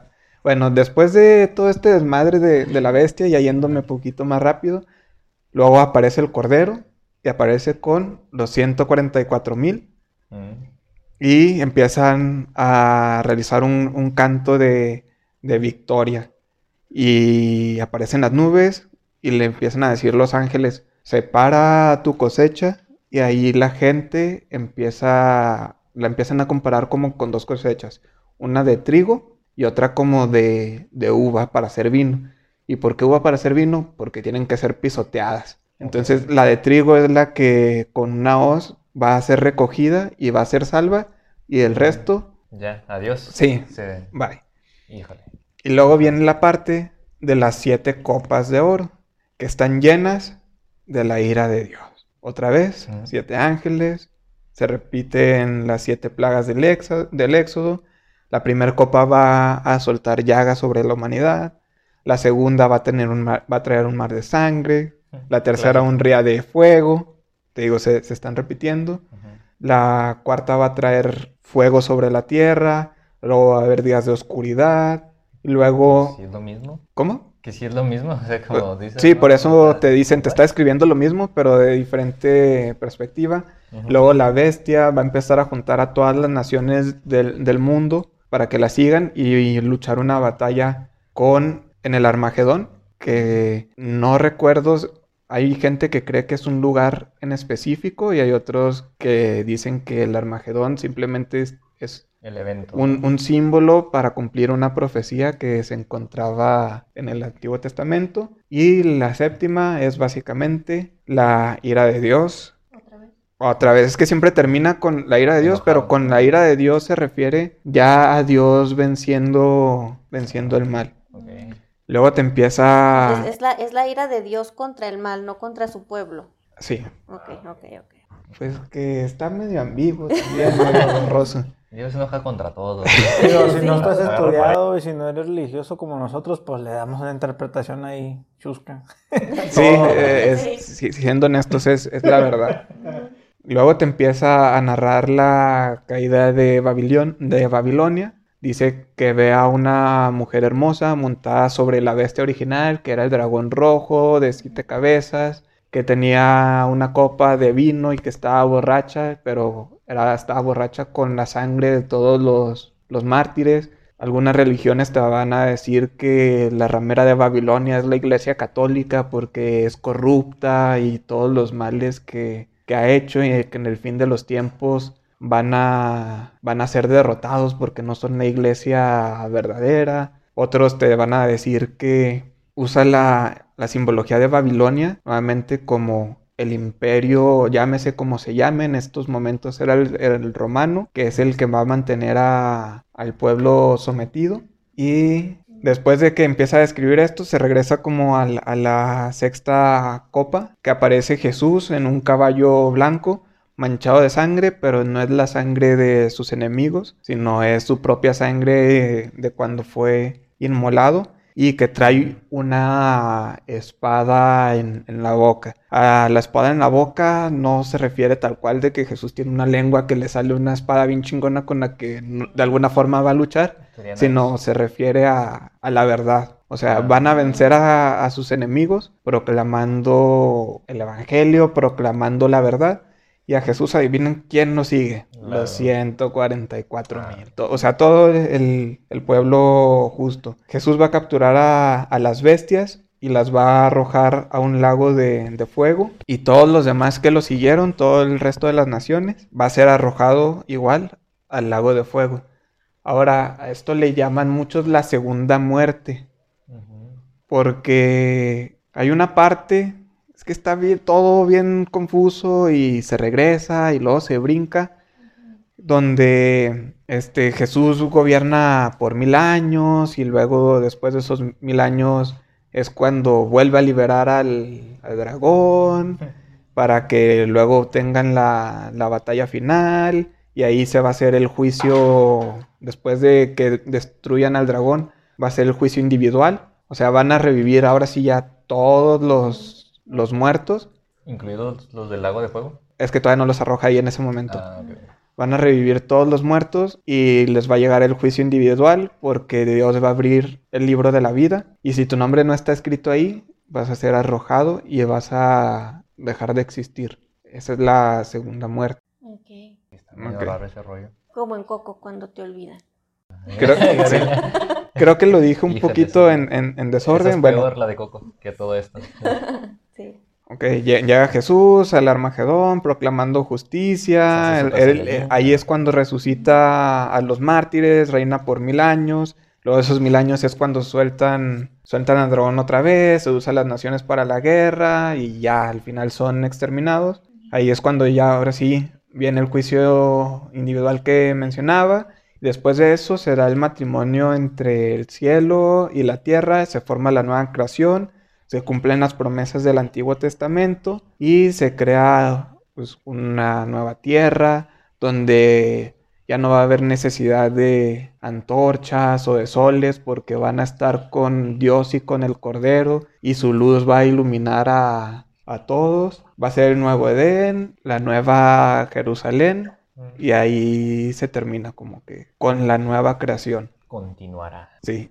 Porque luego, Está todo porque bien luego confuso. imagino que alguien ahí otra vez va a volver a pecar y se va a repetir. ese No, ya no. no porque ya, pecar. no, porque ya van a ser los puros, los Justos. puros justos. Ya todos los demás ya se sufrió el juicio individual y dejaron de existir. Entonces ya, ya no va a haber, ya no va a ser un pretexto decir soy humano, me equivoco. No porque ya vas a estar en gloria con Dios. Y entonces los demás al infierno, o ni siquiera al infierno se menciona. Depende de la interpretación de tu religión, vuelvo nuevamente. Yo les recomiendo que si son de una religión específica, busquen las interpretaciones de otras religiones para que se enriquezcan un poquito, un poquito más.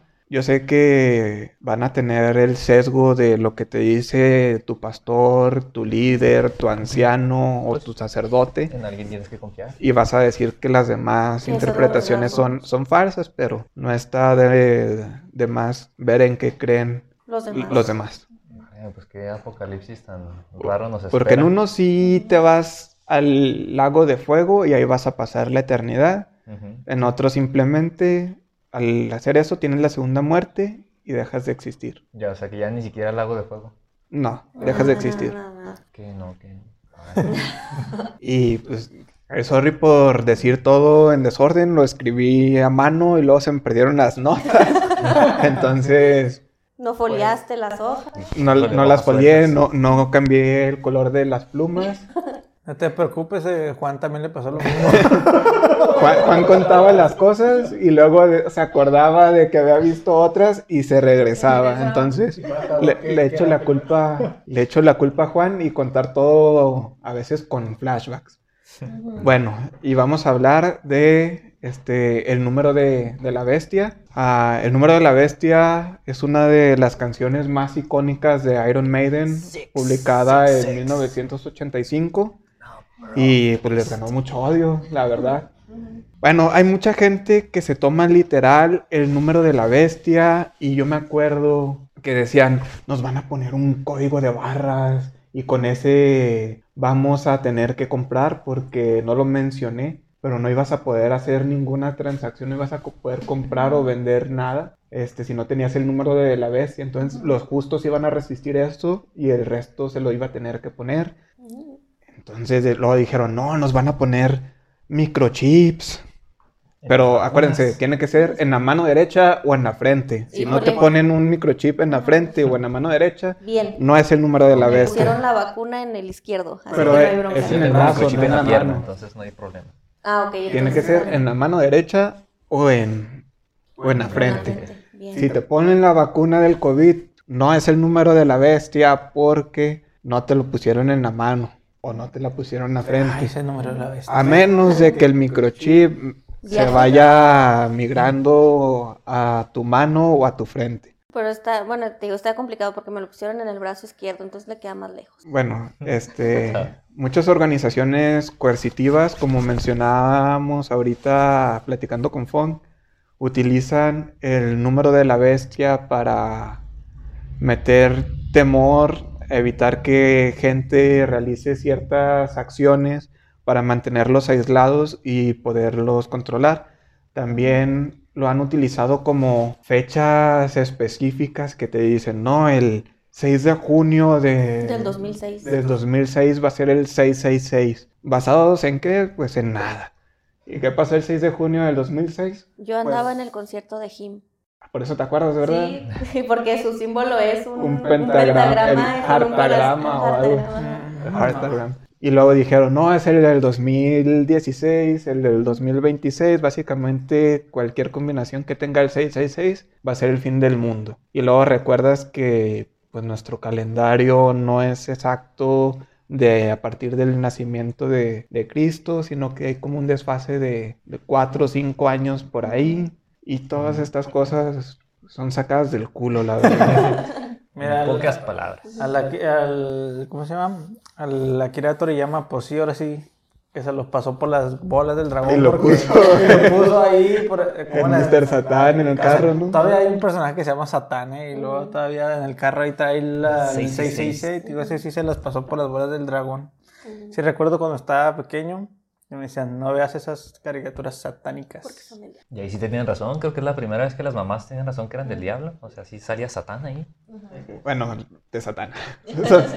bueno, ya, ya en la cultura popular se transformó en otra cosa diferente y está bien curioso cómo lo usan los cristianos extremistas y aquellos que se quieren, digámosle, rebelar o que están inconformes con la in- indoctrinación. ¿sí? Adoctrinas. Adoc- sí, es que no sé por qué lo estoy traduciendo del inglés. pocho Ah, la adoctrinación cristiana. O sea, lo usan tanto los grupos rebeldes para decir yo no estoy a favor de todas estas reglas conservadoras establecidas y lo, lo usan los cristianos extremistas para decir, el final viene pronto, no hagas esto, esta es la señal de la bestia, mantente fiel, etc. Y hablando de finales prontos, fíjate que a lo largo de la historia se han dado en muchas ocasiones y siempre dicen, es que el final ya está a la vuelta de la esquina, mira, vas a ver. Está el, vagabundo ahí con su cartelito. el, final está cerca, ándale.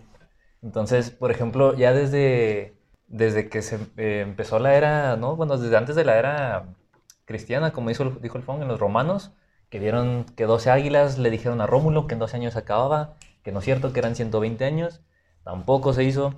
Pues entonces ya empezaron a decir después que, por ejemplo, en el año 375, un obispo que se llamaba Martín de Tours. ¿Before Jesus? Ah, eh, no, no, ya después del Jesus. Ah.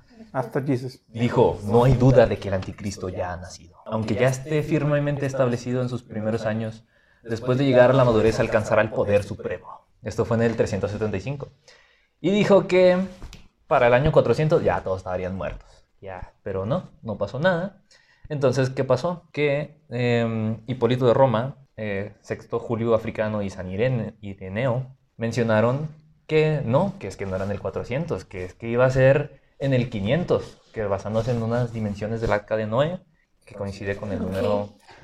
No se sacan así, pues, unas coincidencias de... Hay muchas cosas que se sacan el culo, como dijo Luis. Exactamente, entonces... Mi frase favorita en este podcast. ya lo he dicho como tres veces. Entonces, pues no, que tampoco se hizo, ¿no? Pero es que así ha habido también otras este, creencias. Por ejemplo, eh, hubo una vidente alemana que en el 847 dijo, ya va a llegar el apocalipsis. El que acaba de explicar Luis, todo lo que sucedió iba a pasar en el 848. Pero pues no pasó. Entonces, al no haber pasado, le dijeron, es que es una hereje, azótenla. Eso te decir. Primero es una profeta, pero si te equivocas te matamos. Sí. Decir, no la mandaron a quemar. Clásico, ¿no? En aquellos tiempos. Sí. Entonces, también dijeron que en el año 1000 después de Cristo, ah, pues que ya se cumplieron mil años, ya va a venir eh, Cristo otra vez. Y esto fue dicho pues, por varios clérigos y místicos cristianos que dicen que ya iba a llegar, que dice que hasta el Papa Silvestre II, que fue el número 139, que pues él también decía, ¿no? Que ya iba a llegar Cristo y no sé qué. Resulta ser que no, no llegó, no pasó nada. Entonces dijeron, no, no, no, espérense, es que no era en el nacimiento de Cristo, era en la muerte de Cristo, es en el 1033, porque todos sabemos que murió a los 33 años. Entonces llegó el Viernes Santo, del domingo, eh, perdón, el Viernes Santo, que es cuando mataron a. El Viernes Santo en domingo, claro que sí. Ah, no, me equivoqué. Ay, Gabriela, ibas a No podía faltar el episodio en el que no me hicieras bullying. Te extrañé, Víctor. Ay, yo también, Gabriela. Eh, no, no extrañé tu bullying, pero sí. Bueno, el punto es que el viernes, que es cuando lo mataron, no pasó nada. Dijeron, no, no, no, no, es que era cuando iba a revivir al tercer día, el domingo de resurrección. Y no, tampoco. Entonces esto de que ya hayamos predicho el apocalipsis de, la Biblia se ha dado en muchos momentos en, la historia de la humanidad y nunca ha pasado nada. Pero aquí lo malo es que sí ha afectado pues a ciertas personas, ¿no? Por ejemplo, hubo una ocasión, por ejemplo, en el 1523 se supone que iba a ser también Ah, no, pero esto es de una inundación que se iba a dar, no necesariamente el apocalipsis, pero 20.000 londonienses abandonaron sus hogares y se dirigieron a tierras más altas, se, mm. perdieron. Pero regresando a la religión, en el 1669, cerca de 20.000 cristianos rusos se inmolaron convencidos de que ese año llegaría el fin del mundo. Entonces dijeron, pues ya va a ser el juicio, déjame mato por mi... Para no pasar todas esas cosas que acabo de leer, ¿no? Sí, entonces, pues o sea, ya, ya estás este, afectando la mente de las personas, ¿no? O sea, para que se lleguen a suicidar, nomás por temor a eso. Pues, Oye, pues que te digan, te va a estar mordiendo un, saltamont, un saltamontes que tiene cara de humano del tamaño de un caballo, pero no te vas a morir. Por cinco meses. Pues, y vas a desear la muerte, pues no, mejor te matas antes, ¿no? Sí, pues esas son, bueno, ahora una mención honorífica que pues no tiene que ver ya con, con el apocalipsis eh, bíblico, pero sí de un tal fin del mundo. Fue de una gallina profética. ¿Cómo la Una gallina. El easter Que en 1806 esta gallina empezó a poner huevos que traían la inscripción Christ is coming. Cristo viene. No fake, no, sí. Entonces, 100% real, no fake. pues en el pueblo de Leeds, Inglaterra, todos entraron en pánico, como que esta gallina dice que Cristo viene. Y no, resulta ser que fue un fraude. No me digas. Te lo juro, o sea, yo creí que era la gallina hasta que leí que era Estaba un la gallina poniendo el huevo apenas iba saliendo y le estaban poniendo con el Sharpie. No, no, no, espérate. Pero entonces, resulta ser que fue por la psíquica Mary Bateman, que había escrito en los huevos utilizando vinagre, pero eso no es lo peor. A ver, ¿cómo, cómo, cómo? Ah, es que escribió en los huevos utilizando vinagre. Ok. Pero lo peor del caso es que después los reinsertaron. ¡Ay, pobrecita! No, violación, no. Y entonces, pues sí, para que pareciera que la gallina puso el huevo, poniendo. o sea, no, no, no sé qué pensaba esta señora, pero dijo, pues vamos a espantar a la gente. Ay, no. Pero, pues no resultó, no le resultó bien, porque también después se dieron cuenta que estaba envenenando a unos creyentes, haciéndoles creer que estaban embrujados. Entonces, pues terminó siendo encarcelada y ahorcada el 20 de marzo de 1809. Entonces, ya se le hizo justicia a la gallina. Por violarla. Sí. La gallina puso el hashtag. O sea, no manches. Sí, y pues esas son algunas de las menciones honoríficas de los fines del mundo que se han estado prediciendo a lo largo de nuestra historia, que pues claro que nunca sucedieron. No les resulta y dicen es que no era la fecha, que hice un mal cálculo. Y predicen otra fecha que tampoco se cumple. Pues, moraleja, si van a predecir el fin del mundo, no den fecha exacta, solo digan que viene cerca, O que sea una fecha, de, de hecho hubo uno posterior que, a su muerte. Sí. hubo uno en el año 500 que predijo que la Tierra iba a acabar, o el fin del mundo iba a llegar en el año 800. Entonces No, pues, ya pues no le iba a ya, tocar no a le iba a tocar. "Ah, pues, acá, O sea, como el morir". libro de la revelación, no pongan fechas. Sí, no. no. Va a estar ese- vigente ese siempre. es el secreto. No Va a tener su vigencia siempre. Y pues bueno chicos, creo que eso es Eso es todo por el episodio de ahora. Y bueno, es el primer, la primera parte del episodio de dos partes Sí. de, sobre el apocalipsis y fin del mundo. También tenemos un pequeño anuncio. Este es el final de la primera temporada. Para el próximo año regresamos con la segunda, pero no se, no se les olvide, todavía nos falta el episodio número 20, que es la parte 2. Es para que nos, nos escuchen la próxima semana. Y pues otra vez les recordamos las redes sociales, Heresiarcas del Edén en Facebook, Instagram, YouTube, TikTok, Spotify y La todas las plataformas que distribuye Anchor. Entonces, pues nos vemos el próximo episodio. Esto fue Heresiarcas del. Edén. Bye bye. Bye.